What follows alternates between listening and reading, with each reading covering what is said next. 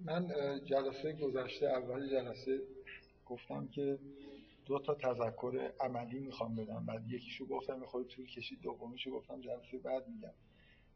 یادآوری می‌کنم تذکر اول چی بود و در مورد تذکر دوم هم خورده صحبت می‌کنم. تذکر اول من این بود که یکی از در واقع جفت این تذکرها تذکر عملی در مورد نظرات احتمالی یاد گرفتن روانکاویه تذکر اول من این بود که خیلی بده اگه یه نفر روانکاوی یاد بگیره و یه جوری عادت کنه که با استفاده از روانکاوی مثلا در ویژگی های آدمایی که اطرافش هستن کنجکاوی نشون من شخصا فکر می‌کنم که کلا این عادت بدیه. حالا چه به نتایج درست منجر بشه چه به نتایج غلط. و یه خورده بهتر از این اینه که آدم بیشتر مشغول روانکاوی خودش باشه. ولی باز با توجه به اینکه تئوری های روانکاوی هنوز اینقدر خوب رشد نکردن که آدم می‌خواد اعتماد کنه بهشون و برای تحلیل خودش و مثلا نتیجه های عملی به طور قطعی ازشون استفاده بکنه حتی این دومین حالت یعنی خودکاوی با استفاده از تئوری های روانکاوی هم ممکنه یه نظراتی داشته باشه. من واقعا فکر می‌کنم نهایت سعی خودم رو دارم می‌کنم که پیکان روانکاوی رو به سمت فرهنگ و پدیده های فرهنگی و مثلا هنر و این چیزا نشانه برم.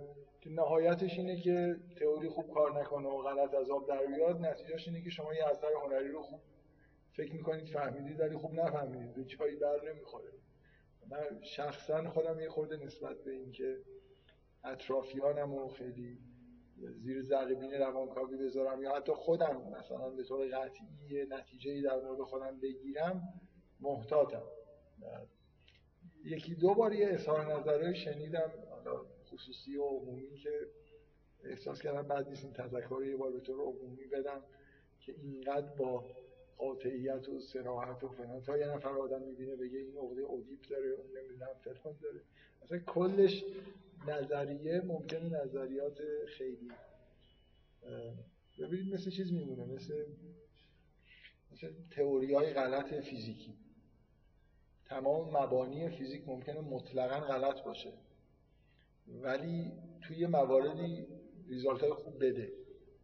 صرفا اینکه مثلا من دارم این تئوری فرویدی یا یونگی میگم و یه جاهایی آدم احساس می‌کنه چقدر مثلا تحلیل قشنگ میشه ارائه داد اینا دلیل واقعا بر درستی تئوری نیست. حالا فعلا این تئوری ها دارن کار می‌کنن. ممکنه یعنی من می‌خوام بگم اگه تئوری مثلا مکانیک کلاسیک تا حدود زیادی درست بود. می‌شد باش موشک هوا کرد. خب؟ ولی امکان داشت که در این حد درست نباشه. حداقلش اینه که من اگه می‌خوام با تئوریایی که نمی‌دونم درستن یا غلطن موشک هوا کنم اول یه موشک بدون سرنشین هوا کنم. همین کارم کردن دیگه خلاصه. کم کم جرأت پیدا کنم که سر... یه انسان رو بر اساس یه تئوری مثلا بفرستم به ما. اولین آزمایش رو روی آدم... آدمیزاد پیاده شما خلاصه این تئوری ها رو زیاد رو آدمیزاد فعلا پیاده نکنید من احساسم اینه که شکست روان تئوری های روانکاوی توی زمینه روان درمانی که خیلی خوب جواب ندادن تا حالا به هر حال آدم محتاط می‌کنه که پدیدهای روانی انسان شاید هنوز خیلی پیچیده تر از اونه که با همچین تئوری های ابتدایی بتونیم بهش نزدیک بشیم. من بارها اظهار نظر کردم و همتون فکر می‌کنم می‌دونید که اصلا احساس خوبی نسبت به روندی که روان درمانی پیدا کرده ندارم. یعنی مشاوره عملا تبدیل شده به یه چیزی که بهش نمیشه گفت درمان به صورت. یعنی یه جور بیشتر حالت تسکین دادن و این حرف و خیلی عمیق, عمیق نیست. ولی در این حال فکر می‌کنم خوبه که آدم به این اعتراف بکنه که اون تئوری ها هم که قرار بود درمان های عمیق‌تر و جدیتری رو فراهم بکنن خیلی موفق نبودن. حالا به هر حال این, این یه نکته که اصلا در مورد دیگران خیلی با عجله قضاوت نکنید. اصلا این عادت خوبی نیست. در مورد خودتونم. بعد نیست که کنجکاوی آدم داشته باشه ولی خیلی قاطعانه نتایجی بخواید بگیرید جالب نیست.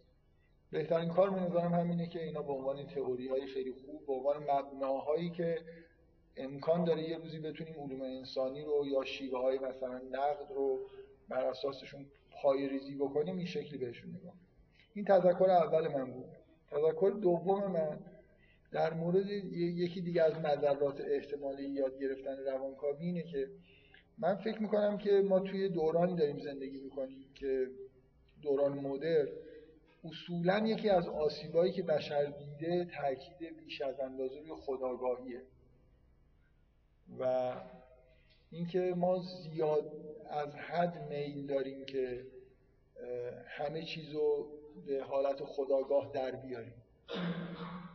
خیلی از مکانیسم های احساسی و عاطفی آدم همینجور اتوماتیک بدون اینکه بهشون نگاه کنیم و مثلا روشون اسم بذاریم بهتر دارن کار می‌کنن تا اینکه بخوام هی با خداگاهی مثلا مونیتورشون بکنم و بعد یه جاهایی هم بخوام دخالت بکنم. بنا به یه تئوریایی بگم که الان اینجا من یه همچین حالتی رو احساس کردم. بنابراین باید اینجوری بکنم. مثل اینکه یه نفر اینجوری فرض بکنید که غذا خوردن خودش و حالتهایی که بعد از هنگام غذا خوردن و بعد از غذا خوردن بهش دست میده رو بر اساس یه تئوریایی خیلی تئوریای خیلی پیچیده ای مونیتور کنه مثلا این غذا همونجوری که داره میره پایین احساس کنه که وارد اون فاز دوم داره میشه. حالا یه خورده باید مثلا خودم به سمت چپ متمایل بکنم به سمت راست بیام و همینجور همینطور که داره استرسی که این ایجاد می‌کنه موقع غذا خوردن. خیلی راحت تره که شما همینطوری. مثلا فرض کنید یکی احساسش این باشه که الان به نظرم این حالتی که بهم دست داده مشکل اسید معدم خوب ترشح نشده. الان خوبه یه خورده یه چیزی ترشی بخورم. من آدمایی دیدم که نه scientific ولی به طور سنتی از این چیزای سردیگرمی و اینا می‌فهمن و خیلی این قسمت گوارش و شکم خودشون رو مانیتور می‌کنن که الان داره سردی میشه الان داره گرمی میشه. خیلی از حالتها رو اگه مانیتور نکنی بعدا خودش حالا مثلا ممکنه واقعا هم این درست داری تشخیص می‌دید که الان اسید کم ترشح شده زیاد ترشح شد. و شاید هم بتونید حتی کمکی بکنید. ولی معمولا اینجوری که اگه, هیچ کاری نکنی بعدا خودش خیلی خوب همه چیز رو معمولا هندل می‌کنه دیگه. حالا یه مشکلی تو حالتهای خیلی حاده که لازم آدم با خداگاهی خودش دخالت کنه. مثلا باید نشانه های خیلی بیمارگونه گونه ای رو آدم تو بدن خودش ببینه حزمش دچار مشکلی بشه و اون سیگنال های قوی رو در واقع بگیره. من اون احساس بعدی که دارم اینه که ممکنه یه نفر مثلا روانکاوی بخونه. و مخصوصا این احساس وقتی بهم دست که در مورد این مسئله projection از آنیما و آنیموس این در لطفا ببندید در مورد projection آنیما و آنیموس این چیزا صحبت کردم بعد به نظرم اومد که اتفاقا مثلا آدمایی که توی این دانشکده هستن احتمالا آدمایی هستن که بیش از حد نرمال هم به خداگاهی اهمیت میدن. درس خوندید در حال یه جوری از منطقتون بیش از حد نرمال مردم استفاده می‌کنید. و من به ذهنم رسید که حالا یه نفر مثلا فرض کنید یه احساساتی نسبت به یه جنس مخالف خودش پیدا می‌کنه بعد بیاد اینا رو اینجوری بررسی کنه که الان اینجا داره پروژکت میشه حالا چیکار کنم؟ ای با این نمی‌دونم کج پروژکت شده؟ راه؟ بابا یه, یه چیزایی رو آدم واقعا همون بهتره که اصلا خیلی بهشون اسم نذاره. یعنی یه سری چیزای احساسی و عاطفی و اینا که در روانکاوی یه جوری زیر ذره بین هستن اگه آدم بخواد در مورد خودش حتی نه در مورد دیگران. هی دچار این حالت وسواس بشه که اینا رو ببینه و درک بکنه و مخصوصا سعی کنه دخالت بکنه. معلوم نیست. همونجوری که غذا احتمالا با یه همچین دخالت بهتر هضم نمیشه بلکه نتیجه بدتری گرفته میشه. زیاد فکر کردن به مونیتور کردن این حالت های درونی و بعضی از چیزهای احساسی و عاطفی هم فکر می‌کنم در مجموع نتیجه منفی به بار میاره نه نتیجه مثبت. خب من دو تا تذکر رو در واقع دارم میدم و هر دوتاشون در واقع در مورد اینن که خیلی با این تئوریا به بلافاصله به روانکاوی خودتون و دیگران نپردازید. سعی کنید تو همین محدوده های بی خطرتری که مربوط مثلا فرض کنید پدیدهای اجتماعی و پدیدهای فرهنگی و اینا هست بسنده خب. من نکته ای که می‌خوام امروز در موردش صحبت بکنم در مورد در, در واقع یه چیزایی می‌خوام بگم که بعدا به نوعی با فیلم هامون سعی کنیم تطبیقش بدیم. ببینیم اونجا چه چیزایی در این موارد گفته شده. کلا در مورد وضعیت خانواده توی جامعه مدرن. حالا جامعه پست مدرن دیگه الان توی مرحله یه خورده شاید چیز ترش هست. مرحله پیشرفت در جامعه مدرن هست. اینکه چه عوام فکر می‌کنم قبلا هم در این مورد زیاد صحبت کردم. حالا از یه دیدگاه دیگه ای که یه خورده بیشتر وابسته به چیزهایی باشه که تو این فیلم می‌بینیم در مورد اینکه این اختلافات خانوادگی که مثلا پیش میاد چقدرش در واقع تحت تاثیر یه پدیده های فرهنگی و اجتماعی سراسریه که توی دنیا وجود داره یا گاهی توی فرهنگ خاص وجود داره. من به عنوان مقدمه بذارید این نکته رو یادآوری بکنم. واقعا بیش از اندازه من برخوردم به کسایی که تحلیلایی دارن اعتراضایی دارن. نسبت به مثلا فرض کنید وضعیت خانوادگی خودشون نه لزوما رابطه زناشون رابطهشون با پدر مادرشون با پدر مادر با بچه هاشون و به شدت غافل از این هستن که یه بخش عمده ای از این مشکلاتی که الان توی خانواده ها یا مثلا روابط اجتماعی بروز کرده پدیده های خیلی فراتر از رفتارهای شخصی این آدم و اون آدمه. معمولا اینجوریه که مثلا بچه ها خیلی دوست دارن که مشکلات زندگی خودشون رو بندازن گردن پدر مادر. خانواده خودشون معمولا پدر مادر خودشون. پدر مادر بعد از دوران میان سالی که دچار بحران میان سالی میشن خیلی دوست دارن که تقصیرها رو بندازن کردن بچه های خودشون. زن شوهران که اصولا مهمترین کاری که تو زندگیشون انجام میدن برای توجیه زندگی خودشون اینه که بگن که انتخاب اشتباهی کردن. اگه تو نبودی من چی می‌شدم؟ اونم میگه اگه تو نبودی من چی می‌شدم؟ و خب دعواش میشه. اینکه یه مقدار زیادی از این حرفایی که زده میشه واقعا دارن به چیزایی اشاره می‌کنن به پدیده هایی که خیلی فراتر از شخص به چیزای روابط شخصی خودشونه. یعنی تاثیرهای مثلا جامعه مدرن تو خانواده است. و اگه من بارها اینو احساس کردم که اگه آدما بدونن که کلی از این آسیب هایی که دیدن توی روابط شخصی خودشون. از جای دیگه اومده خب هم اختلافاتشون حل میشه همین که مردم میخورده واقعا به اون ریشه مشکل. اگه مثلا نظام سرمایه سالار داره مشکل ایجاد می‌کنه یا یه جور فرهنگ مرد سالار داره یه مشکلاتی ایجاد می‌کنه اگه ما بدونیم که اینا منشأش مثلا فرض کنید کجاست ممکنه حتی بتونیم به یه راه کلی هم پیدا بکنیم. در واقع وضعیت به نظر من مثل اینه که یه موجودات شیطانی یه تاثیراتی گذاشتن و آدما رو به جون هم دیگه انداختن و خودش هیچ کس هم متوجه این نیست که این اختلافات از یه جایی اومده و اگه بخوایم اختلافات رو حل بکنیم بهتره که یه تغییرات کلی تو کل مثلا نظام اجتماعی و سیاسی حتی دنیا ایجاد بکنیم حرفایی که من می‌خوام بزنم که حالا یه بخشی شاید به نوعی توی جلسات قبلم حالا نه به این شکل خاصی که الان می‌خوام مطرح بکنم بوده ولی به هر حال ریشه داره توی جلسه که قبلا صحبت کردم در مورد مثلا نظام سرمایه سالار یا مرد سالار می‌خوام خود در مورد همین نکات خاصی که مخصوصا تو زندگی زناشویی مدر پیش اومده و یه جوری نظام در واقع خانواده به هم ریخته اینکه اینا از منشأش کجاست؟ اینکه آدما خودشون یه تقصیراتی دارن به کنار ولی خیلی از پدیدهایی که ما در واقع می‌بینیم این همه مثلا فرض کنید بالا رفتن آمار طلاق اینجوری نیست که مردم قبلا رفتار دیگه ای داشتن مثلا خودخواه نبودن الان خودخواه شدن برای همین نمی‌تونن کنار هم دیگه زندگی کنن. بلکه اینا در واقع نتیجه یه سری پدیده های فرهنگی گلوبال توی سراسر دنیاست. گاهی قاطی میشه با یه پدیده هایی توی یه فرهنگ لوکال و اتفاقا ملغمه بدتری حتی از اونی که توی جوامع مثلا اصلی وجود داره. اینا سر و صدا مربوط به اینی که فصل امتحانات مثلا نزدیک دارن جابجا جا می‌کنن. کجا آخه؟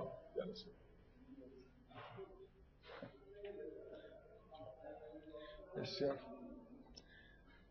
خب بذارید من از نظام منحوس سرمایه سالاری یا یا کاپیتالیستی شروع کنم. هرچند بیشتر بحثام طبعا وقتی که در مورد عدم تفاهم توی خانواده داریم صحبت می‌کنیم.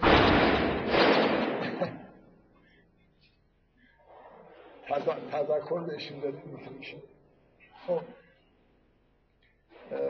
وقتی در مورد اختلافات خانوادگی و این چیزا داریم صحبت می‌کنیم قطعا تاثیر فرهنگ مرد سالار به نظر میاد عمده تر از تأثیری که نظام کاپیتالیستی روی وضعیت خانواده گذاشته. من مخصوصا بعد نیست اشاره بکنم که توی یه مقاله از اون رو به مدت دو یا سه جلسه اینجا در موردش صحبت کردیم که اصولا موضوعش این بود که چرا توی قرن بیستم خانواده در حال متلاشی شدن هست و اونجا موضوع خاصی بود که چرا زن رفتاری که داره نشون میده مثلا حاکی از عدم اعتماده و یه ویژگی های خاصی پیدا کرده که اون دقیقا تحت تاثیر مثلا آمار بالای طلاق توی آمریکا و وضعیت خاصی که توی اروپا می‌دید اون مقاله رو نوشته. مقاله خیلی خوبی حالت پیشگویانه داره. من یه چیزایی هم بعدا توی یه جلسه اضافه کردم به محتوای اون مقاله. در حال نمی‌خوام چیزایی که تو اون جلسات گفته شده رو تکرار بکنم ولی به هر حال موضوعی که میگم به اون رفت به همون بحثایی که تو اون جلسات شده. بذارید من از یه جایی شروع بکنم. خیلی مختصر یادآوری بکنم که وقتی که از زایعه های حاصل از نظام مثلا کاپیتالیستی می‌خوایم صحبت بکنیم به چی داریم اشاره می‌کنیم؟ من هدفم تو این جلسه اینه که هی یه چیزایی بگم و نشون بدم که توی مثلا فیلم هامون یه همچین پدیده هایی در واقع شما دارید می‌بینید. چیزایی که در واقع ممکنه باز به هیچ وجه حالت خداگاهانه نداشته باشه توی تنظیم شده نباشه بیانش توی این اثر هنری. ولی به طور اگه شما یه حقیقتی رو درک بکنید اون وقت ممکنه این تحلیل رو بتونید خودتون پیدا کنید. خب نظام کاپیتالیستی اصولا مشکلش چیه؟ مشکل اساسی در واقع تاثیر منفی که روی روند رشد انسان می‌ذاره. اینه که من نمی‌خوام اصلا وارد جزئیات بشم ولی خیلی خیلی مختصر نظام کاپیتالیستی نظامیه که بر اساس تولید و مبادله کالا کار می‌کنه. بنابراین به طور ناخودآگاه بدون اینکه برنامه ریزی کرده باشه اون بخشی از نیازهای انسان رو که توسط کالا قابل ارضا هستن رو نه تنها ارضا می‌کنه بلکه میره به سمت ابر ارزایی نمی‌دونم اسمشو چی بذارم. یعنی یه جور حالت اشباع فوق‌العاده‌ای رو ایجاد می‌کنه. و مثل اینکه مثلا فرض کنید یه،, نیازی که نظام کاپیتالیستی می‌تونه برآورده بکنه نیاز فیزیولوژیک انسان به غذاست خب می‌تونه یه مقدار زیادی غذا تولید بکنه. اینا رو توی بسته‌بندی های عرضه بکنه. مردم گرسنه نباشن. عملا حالا اون نابرابری های کلی که توی دنیا هست باعث میشه که این function خودش رو هم انجام نده. یعنی سراسری نیست این سیری. ولی میشه تصور کرد که 20 سال دیگه 30 سال دیگه مثلا در اثر یه تحولات تکنولوژیکی واقعا مشکل غذای بشر رو همین نظام سرمایه‌داری بتونه حل کنه که آدمی گرسنه نباشه توی دنیا. مثلا یه موقعی حرف از این بود که به جای کشاورزی یه انقلابی در کشاورزی می‌تونه ایجاد بشه در اثر پیشرفت تکنولوژی که ما یه جور باکتریایی رو مصرف کنیم به جای غذا. باکتریایی که بسیار بسیار خوب میشه اینا رو پرورش داد و کشت کرد و ازشون غذا تهیه کرد. دیگه اینقدر به این غذاهای سنتی مثل گندم و برنج و نمی‌دونم گوشت حیوانات و اینا وابسته نباشه. اگه انقلابی به طور از تکنولوژیک توی کشاورزی به این معنا بتونه اتفاق بیفته که اصلا یه نوع مواد غذایی جدیدی رو بتونیم مصرف بکنیم شاید واقعا مشکل گرسنگی مردم در سراسر دنیا کلا دیگه حل بشه. این امید وجود داره که نظام سرمایه‌داری بتونه این کار رو انجام بده. حالا اون اتفاقی که توی نظام سرمایه‌داری میفته بنابراین اینه. چون قدرتش در, در من یه بار توی اون جلسه که خیلی وقت قبل چهار پنج سال قبل توی دانشگاه شریف داشتم که امیدوارم که همتون گوش کرده باشید. اساس بحث رو گذاشتم به روی مثلا بحث هرم نیازهای مازلو. اینکه نیازهای فیزیولوژی کف این هرم هستن. بعد ما بشر نیازهای دیگه ای داره و مازلو ایدهش اینه که حالا اگه اون هرم نیازها رو به اون شکل بپذیری یا حالا به شکل دیگه ای به هر حال به ترتیب آدما سعی می‌کنن که لایه های این هرم رو پر کنن. وقتی نیازهای فیزیولوژیشون برطرف شد میرن سراغ نیازهای مرحله بعد و سطح بالاتر خودشون. نظام کاپیتالیستی قدرتش تو همون کف هرمه بنابراین کاری که انجام میده اولا اونجا وقتی که به حالت به اصطلاح ارضا رسید همچنان کار رو ادامه میده. یعنی مثلا فرض کنید حالا با تبلیغات عجیب و غریب کردن چیزی که شما بدنتون نیاز نداره به خوردتون میده. احساس نیاز جدید احساس نیاز جدید در مورد غذا ایجاد می‌کنه در شما. بنابراین شما ممکنه توی نظام سرمایه‌داری ببینید که آدما در اثر زیاد خوردن بعضی از مواد غذایی به سمت مریض شدن دارن میرن و نظام سرمایه‌داری همچنان کار خودش رو ادامه میده. برای خاطر این نظام سرمایه داری اصولا هدفش برطرف کردن نیاز انسان ها نیست. نظام سرمایه داری یه فرمول خیلی ساده داره. تولید سرمایه انباشت سرمایه است. هر چی بیشتر بتونه تولید بکنه توزیع کنه مصرف بیشتری ایجاد بکنه این کار رو انجام میده. معمولا جلوی هر نوع مانعی هم برای اینجور تولیدات رو نظر سیاسی و اجتماعی در واقع موانع و از خودش برمیداره تا الان که فوق العاده موفق بوده یعنی هر جور مانع اخلاقی سیاسی اجتماعی رو تونسته به تدریج از بین ببره. خب پس یه در واقع یه ضرری که نظام کاپیتالیستی ایجاد می‌کنه اوور سچوریشن به اصطلاح نیازهایی که می‌تونه واقعا برطرف بشه توسط کالا. و اون مرحله بعدش اینه که حالا اون نیازهایی که اصولا با کالا مصرف نمیشن رو سعی می‌کنه یه جوری در واقع پروژکت بکنه به طور مجازی روی یه چیزهایی که واقعی نیستن. و یه حالت فریبکاری در واقع توی برطرف کردن نیازها به وجود میاد. من تو اون جلسه مثال زدم که این پروژکشن اصولا چجوری انجام میشه مثلا فرض کنید نیاز به امنیت مثلا فرض کنید ترس از مرگ جاش یه چیزی مثلا به عنوان عدم امنیت نیست آینده یه جوری تو نظام سرمایه داری مثلا یه, یه سری نظام های بیمه عمر و اینا ایجاد میشه که واقعا اینا نیازهای روانی انسان نسبت به حالت عدم امنیت رو واقعا رفع نمی‌کنه. ولی به هر حال حالت مسکن داره. این نظام سرمایه داری برای هر نوع نیازی کاری رو که بتونه انجام میده. و نکته اینه که اکثریت نیازهای بشر از یه سطح بالا کسی نمی‌تونه کاری انجام بده به غیر از اینکه آدم خودش مثلا این مراحلی رو از نظر روانی طی کرده باشه بنابراین این function جفت این function ها ضد در واقع رشد طبیعی و فردی انسان هستن. نکته اساسی اینه که نظام سرمایه‌داری بدون اینکه قصد و غرضی داشته باشه جلوی رشد انسان ها رو می‌گیره. اولا یه جور fixation توی نیازهای فیزیولوژیک سطح پایین ایجاد می‌کنه به دلیل over مثلا fixation همینجوری ایجاد میشه. آدما بیش از اندازه می‌خورن. تو سنین مثلا نوجوانی و جوانی که احتیاج به غذا دارن خوردن.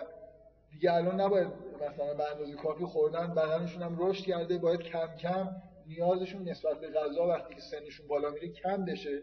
ولی می‌بینید اصلا اینجوری نیست. برای خاطر اینکه شکلات های جدید میاد تو بازار. و بعد مثلا یه نمونه از پروژکت کردن. شما این تبلیغات عجیب و غریبی که در مورد غذا هست من کلا خیلی این چیزا نظرم جلب می‌کنه. مثلا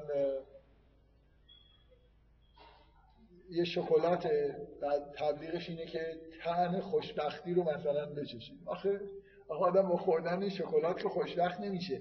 ببینید تبلیغات اصولا شما یه خورده به تبلیغات دقت بکنید تبلیغات مکانیزمش اصولا اینه. یه چیزی رو یه نیازی رو که واقعا شما دارید دوست دارید خوشبخت بشید دوست دارید مثلا آرامش داشته باشید رو نسبت میدن به یه کالایی که اصولا محال بتونه اون کار رو انجام بده ولی با تصویر سازی با حالا هر ترفند تبلیغاتی یه لینکی تو ذهن شما ایجاد می‌کنن یه کمبود واقعی که دارید رو فکر کنید. حالا این شکلات رو مثلا من بخورم. یه اتفاقی برام میفته در حالی که واقعا می‌خورید و در, در واقع یه بخشی از خوردن ها از یه سنی به بعد دیگه واقعا نیازهای واقعی نیست. یا نیازهای مجازیه که برای شما ایجاد شد عادت کردید. دچار fixation شدید پس یه نکته اینه که شما رو دچار fixation می‌کنه بنابراین توی مراحل پایین رشد شما رو نگه میداره. از طرف دیگه مانع از این میشه که شما نیازهای واقعی خودتون تو مراحل بالا رو در واقع رفت بکنید. در خاطر اینکه یه جور شبیه سازی داره انجام میده که شما فریب می‌خورید که انگار اون نیازاتون داره رفت میشه.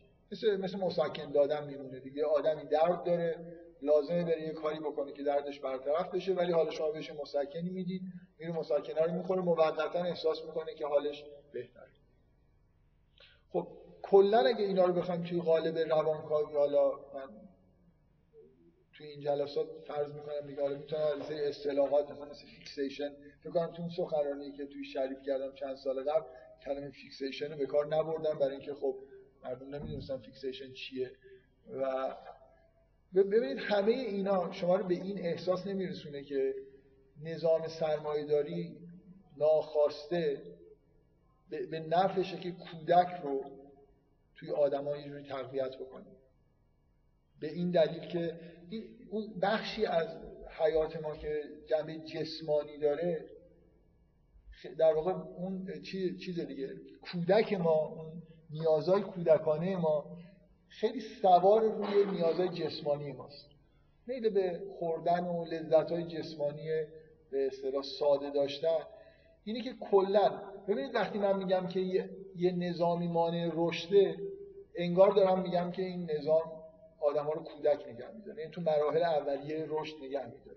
مانع از این میشه که شما توی اون مراحل اولیه رو در واقع طی بکنید و وارد مرحله های سطح بالاتر بشید. نظام سرمایه‌داری کاری به فرایند فردانیت نداره. ننشسته تو... کسی ننشسته توطئه‌ای طراحی بکنه. دشمنی اینجا وجود نداره که آگاهانه نشسته باشه و بر علیه مثلا فرض کنید انسان ها توطئه کرده باشه. بلکه اتفاقی که میفته اینه که بالاخره اون توطئه عملی داره میشه بدون اینکه کسی نیت کرده باشه که این کار رو انجام بده. اتفاقی که داره میفته و توی دنیا افتاده اینه که آدما خیلی کمتر از حتی دوران ما قبل سرمایه داری به مراحل رشد روانی خودشون می‌رسن.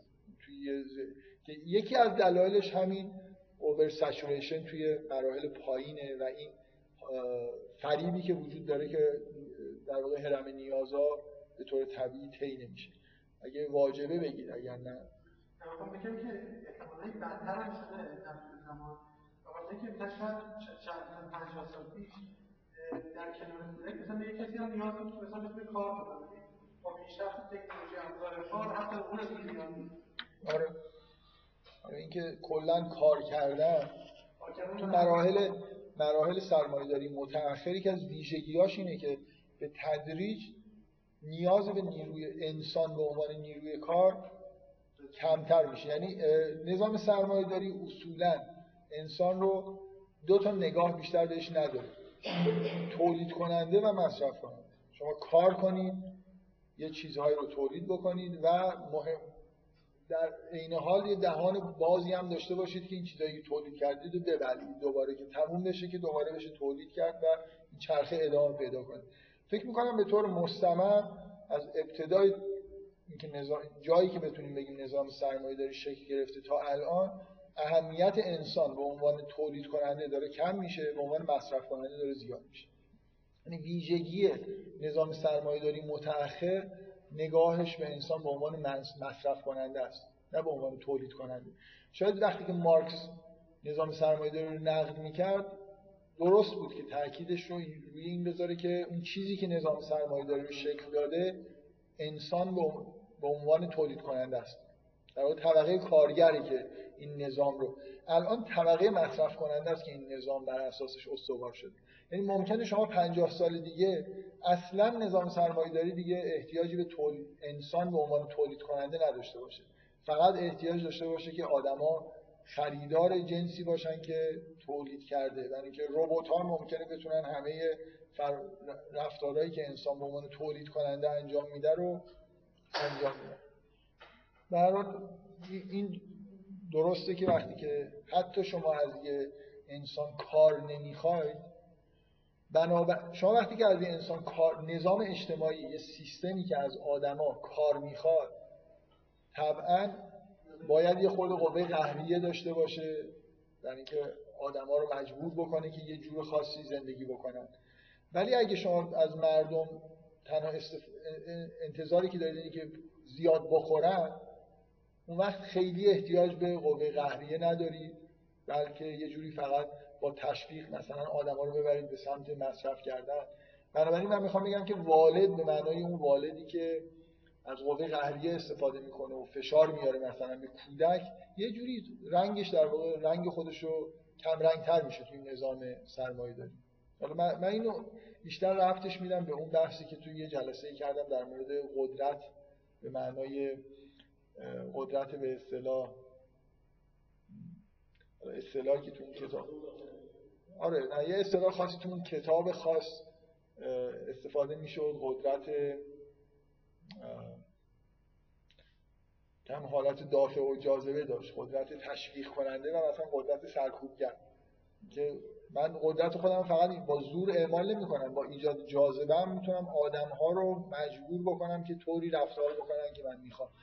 سیستم اصولا کارش اینه که به رفتار آدما شکل بده طوری که مناسب با سیستم باشن نظام سرمایه‌داری کم کم نیاز خودش رو به استفاده از قوه قهریه داره کمتر می‌کنه.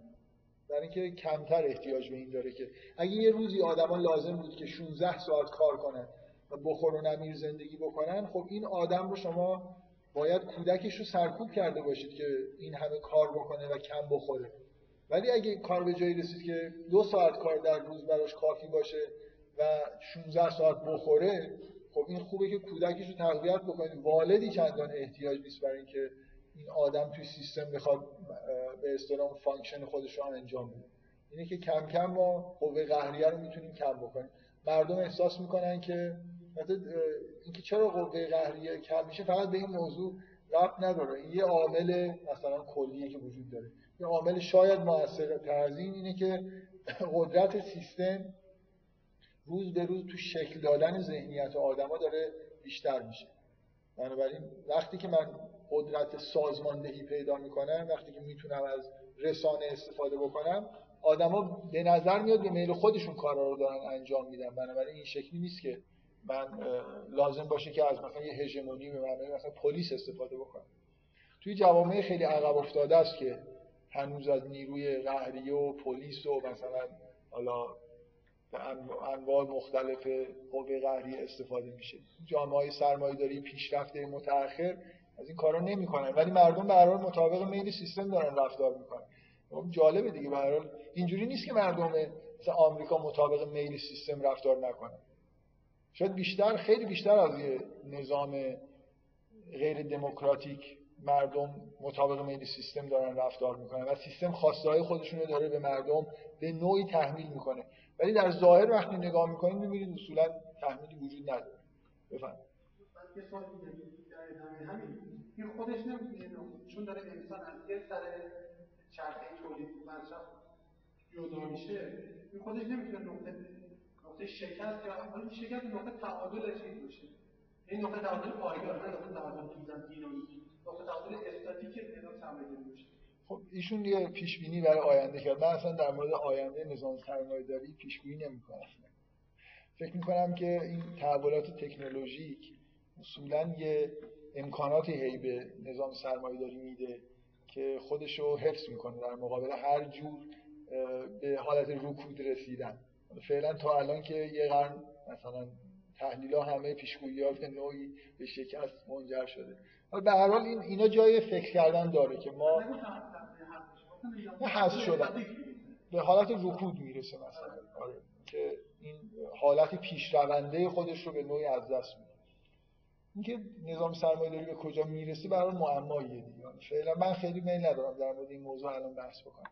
ببین من من می‌خوام بگم که ما اینو دارم مقدمه رو میگم برای خاطر اینکه فکر می‌کنم که همونطوری که تو جلسات قبل گفتم ما اینجا توی فیلم هامون با یه زندگی خانوادگی در واقع طرف هستیم که دچار بحران شده و یه طرف این بحران به وضوح رفتار کودکانه حداقل مرد خانواده است و تاکید روی زن خانواده هم هست. یعنی جفت این آدما با اینکه به نظر می‌رسه تو سنین نسبتا بالایی هم هستن و دارن با هم زندگی می‌کنن خیلی جوون نیستن ولی به شدت کودکانه رفتار و فکر می‌کنم روی این کودکی زن که با خیلی آگاهانه تاکید میشه. من تاکیدم روی همون صحنه مثلا فرض کنید اینکه لباس عروسی رو که طراحی کرده طرف نمیپسنده واقعا دیگه رفتار کودکانه تر از این حالت مثلا لج کردن و من میگه من نمی‌خوام. این اصلا اصطلاح بچه هاست دیگه. من نمی‌خوام مثلا. قهر می‌کنه میره همه میگن وا دیدی نمی‌دونم ناراحتش کردی و این حرفا. آدم انتظار داره که این رفتار از این بچه مثلا 7 8 ساله ببینه. نه یه آدمی که تو محل کارشه. حالا یه چیزی طراحی کرده طرف نپسندیده. نهایتش اینه که یه جوری به تفاهم می‌رسن یا مثلا سفارش پس گرفته میشه. این حالت به اصطلاح کودکانه بذار من این نکته اشاره بکنم که گاهی من می‌خوام بگم تأکید فیلمساز روی این نکته روی جلوه دادن کودکی زن تو این صحنه خیلی تاکیدش زیاده. چرا این حرف رو می‌خوام از کجا می‌خوام بزنم؟ می‌خوام, می‌خوام یه نکته بگم که مهمتر از صرف بحثی که در مورد این صحنه می‌خوام بکنم. در واقع اینکه چجوری گاهی من به وضوح آدم می‌تونه بفهمه که اینجا فیلمساز خیلی براش مهم بوده که این نکته رو بگه. یه بار اینه که شما مثلا مثل یه یه شخصیتی رو طراحی کرده حالا تو این شخصیت یه چیزایی هم شما می‌بینید یه رفتار کودکانی هم داره. یه بار اینه که می‌خواد نه مثلا یه وزن زیادی توی ذهن خود خالق اثر داره که یه همچین چیزی رو در مورد این آدم بگه. وقتی که روال طبیعی مثلا منطقی ماجراها رو یه جایی فیلمساز میشکنه برای اینکه یه چیزی رو نشون بده شما یه جوری باید متوجه بشید درش خیلی مهمه که اینو بگه. می‌دونی منظورم چیه؟ یعنی اصلا روال این صحنه روال طبیعی نیست. این صحنه طراحی شده. برای اینکه شما این حالت کودکانه محشید رو ببینید مخصوصا نمیم دقت کردید یا نه. هیچ منطقی توی این نیست که یه نفر لباس لباس برای یه نفر بدوزه و بعد بگی من میفوشم تو ببین. می‌دونی من این کاملا چیز دیگه. یعنی شما جای دیدی یه خیاط لباس بپوشه بعد در این نمایش دادنش خودش بپوشه. این اولا اولا مرجوی خیلی براش مهم بود که یه جایی نقشه تو لباس عروس دیده بشه. برای خاطر اون رویای اول فیلم که ظاهرا یه منشأ واقعی ممکنه داشته باشه. و اینجا در واقع جاییه که این اتفاق میفته شما مثلا می‌تونید بگید که اون رویا لباس عروس پوشیدنش از اینجا اومده که برای اینجا یه چیز غیر منطقی وجود داره و محتوای دراماتیک این صحنه بروز پیدا کردن حالت به شدت کودکانه محشی. خب در هامون حالا اینکه چقدر تاکید روی کودکیش هست یا نه من فکر کنم خیلی جاها قبلا اشاره کردم که چقدر لحظه های زیادی تو این فیلم وجود داره که شما رفتارهای کودکانه از هامون می‌بینید. مهم نیست که چقدر این نکته ها با حالت به اصطلاح آگاهانه توی این اثر گذاشته شده باشه یا ناآگاهانه ناخداگاه چیزی که هست اینه که ما می‌تونیم بفهمیم که بخشی از در واقع اختلافات این دوتا آدم نتیجه رفتار کودکانه هر دوتاشون. من قبلا اشاره کردم دوباره می‌خوام اشاره بکنم به اینکه یه فیلمی توی ایران ساخته شد که خیلی هم فروش کرد به اسم آتش بس. اونجا اصلا موضوع فیلم رسما همینه. که می‌خواد بگه که اختلافات زناشویی نتیجه دخالت های کودک طرفینه و یه جوری با کنترل مثلا کودکشون می‌تونن به یه حالت تفاهم برسن. اینکه آیا واقعا منشأ اختلافات خانوادگی صرفا کودک یا نه که خب فکر می‌کنم خیلی جای سوال داره. اون فیلم خیلی تاکید داره روی مسئله کودک رفتارهای کودکانه لجباز واقعا خیلی وقتا روابط بین آدما مخصوصا روابط زناشویی حالت لجبازی های بچگانه پیدا می‌کنه دیگه. یه نفر تو این کارو نکردی حالا من این کارو نمی‌کنم. بعد مثلا اون که لج می‌کنه که چون حالا تو لج کردی من بدتر می‌کنم. و همینجور یه دفعه ممکنه یه چیز ساده ای مثل این که نمی‌دونم یه شیعی که باید اینجا بوده حالا اونجاست تبدیل به مثلا علم شنگه میشه. برای خاطر اینکه آدما با حالت پختگی و به اصطلاح بالغانه برخورد نمی‌کنن با مسائل خودشون. من اولین نکته ای که می‌خوام در واقع بهش اشاره بکنم اینه که تحلیل های کلی که ما از نظام سرمایه داری داریم نتیجهش اینه که می‌دونیم که این نظام عامل اصلی خیلی از رفتارهای کودکانه ای که شما توی آدما می‌بینید. هم به دلیل اون ماهیت اساسیش هم به دلیل اینکه سیستمی که در واقع این نظام تولید کرده سیستم آموزشی سیستم اجتماعی اینا همه کمک می‌کنه به عدم رشد آدما و یه جور کودک موندن و دیر رس بودن مثلا بلوغ آدم ها به عنوان مثال باز نکته که من قبلا بهش اشاره کردم. شما آدمایی که الان می‌بینید توی دنیا دارن زندگی می‌کنن مثلا خودتون رو نگاه کنید. از 6 سالگی وارد یه سیستم آموزشی نه چندان انسانی شدید یعنی آموزش هایی که دید خیلی ربطی به زندگیتون به عنوان انسان نداشته بلکه مثلا آموزش های شغلی بهتون دادن.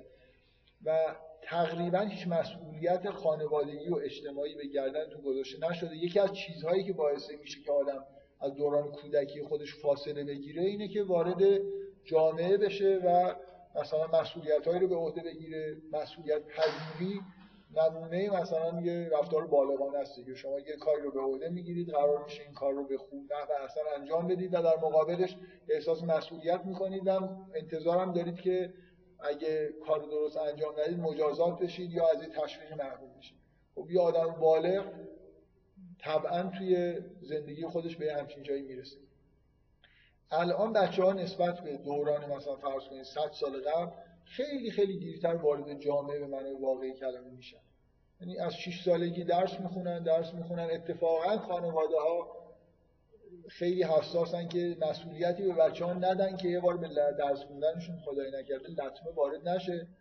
خلاصه یا امتحان نمی‌دونم آخر سال نزدیکه یا سلس دارن بعد نمی‌دونم دانشگاه میاد همینجور دانشگاه هم خب درس های سنگین تر میشه. بنابراین اگر هم یه بار از یه نفر بخوان که مثلا به پسرش طرف بگه آبرو نون بخر میگه من فردا باید نمی‌دونم هومورک تحویل بدم چه کاریه که برم نون بخرم تلفن بزنید. مثلا خب نظام سرمایه داری این فراهم می‌کنه. من تلفن می‌زنم رو میارم خونه تحویل میدن دیگه لازم نیست بچه‌م بره مثلا نون بخره.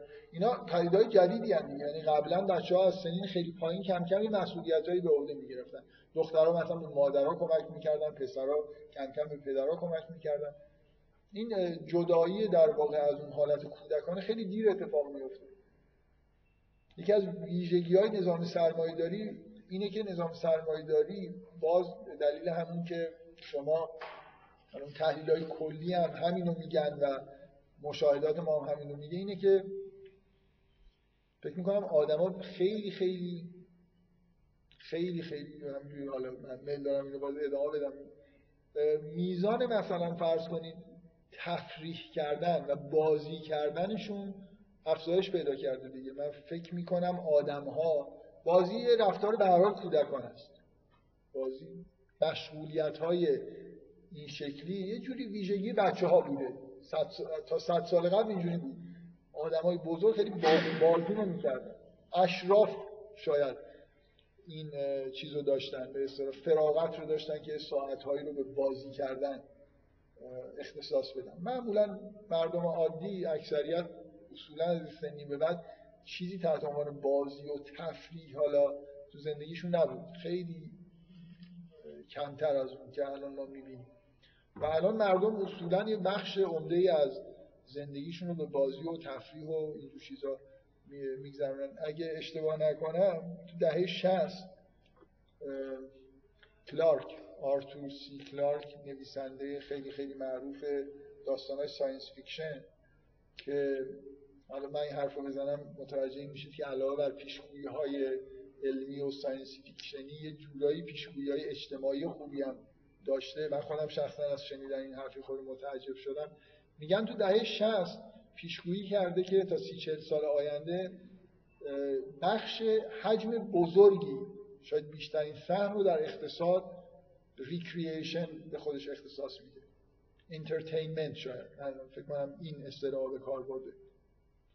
و میگن که اون موقع خیلی این حرف دیگه واقعا science fiction به نظر می‌رسید که حالا بابا یه خورده ممکنه بیشتر شده باشه ولی اینکه حجم بزرگی از اقتصاد جهان رو به خودش اختصاص بده تقریبا غیر قابل تصور بود. فکر می‌کنم الان ما به جایی رسیدیم که بگیم این پیشگویی کاملا تحقق پیدا کرده. شما از میزان حجم مثلا مبادلات سر بازیکنهای فوتبال که بزرگترین معاملات دنیا اینا اندازه بیشتر از اینکه یه منطقه نفت خیز رو خرید و فروش بکنن مثلا یه بازیکن فوتبال از این باشگاه وارد اون یکی باشگاه میشه و مثلا یه دفعه چند میلیون یورو جابجا جا میشه و یه باشگاهی وجود داره که ممکنه مجموعه مثلا بازیکناش به اندازه ثروت یه کشور ارزش داشته باشه. یه بار خدای نکرده هواپیماشون سقوط بکنه چند میلیارد یورو ممکنه اینجا نابود بشه. به هر حال این همین فوتبال دهه 60 هم انجام می‌شد و بازیکن‌ها قیمتشون به اندازه قیمت همین بازیکن‌های مثلا لیگ دست سه کشور ایران در حال حاضر شاهد بود. مثلا شما مجموع حقوقی که بازیکنان منچستر یونایتدی که همونایی که سقوط کردن می‌گرفتن فکر کنم مثلا قابل مقایسه است با لیگ دست سه ایران. از دهه هفتاد یه دفعه فوتبال کم کم رفت به سمت اینکه یه تغییرات این شکلی توش اتفاق بیفته. و حالا من بد نیست این نکته رو بگم برای اینکه حتما یه فوتبال الان کرایوف خیلی شخصیت کلیدی تو این ماجرا بود که قیمت ها رو بالا برد.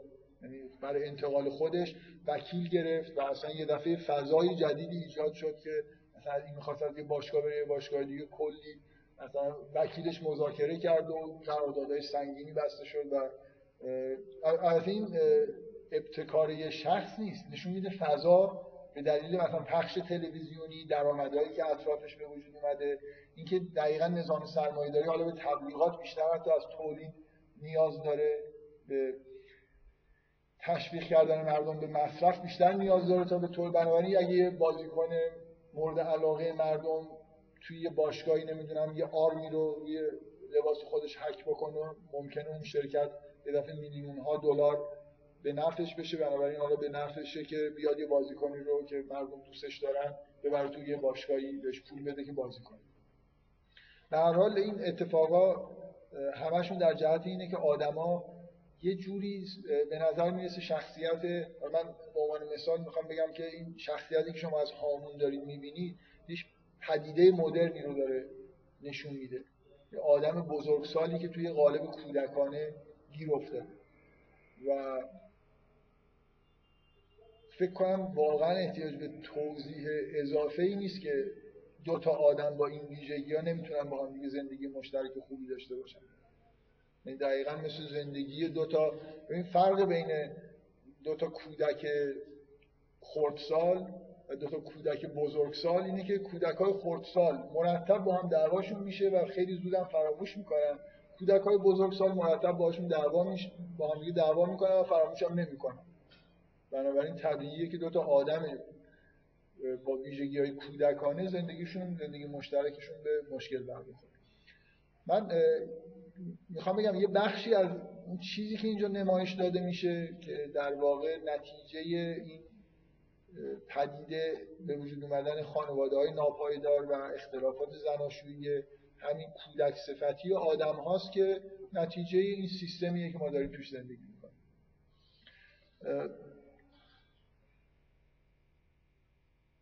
یه چیزایی دیگه می‌خواستم بگم که طبق معمول فکر می‌کنم که نگم بهتره دیگه. یعنی الان نزدیک مثلا نصف وقت گذشته و میترسم که به اون بخش مرد سالاریش لطمه بخوره.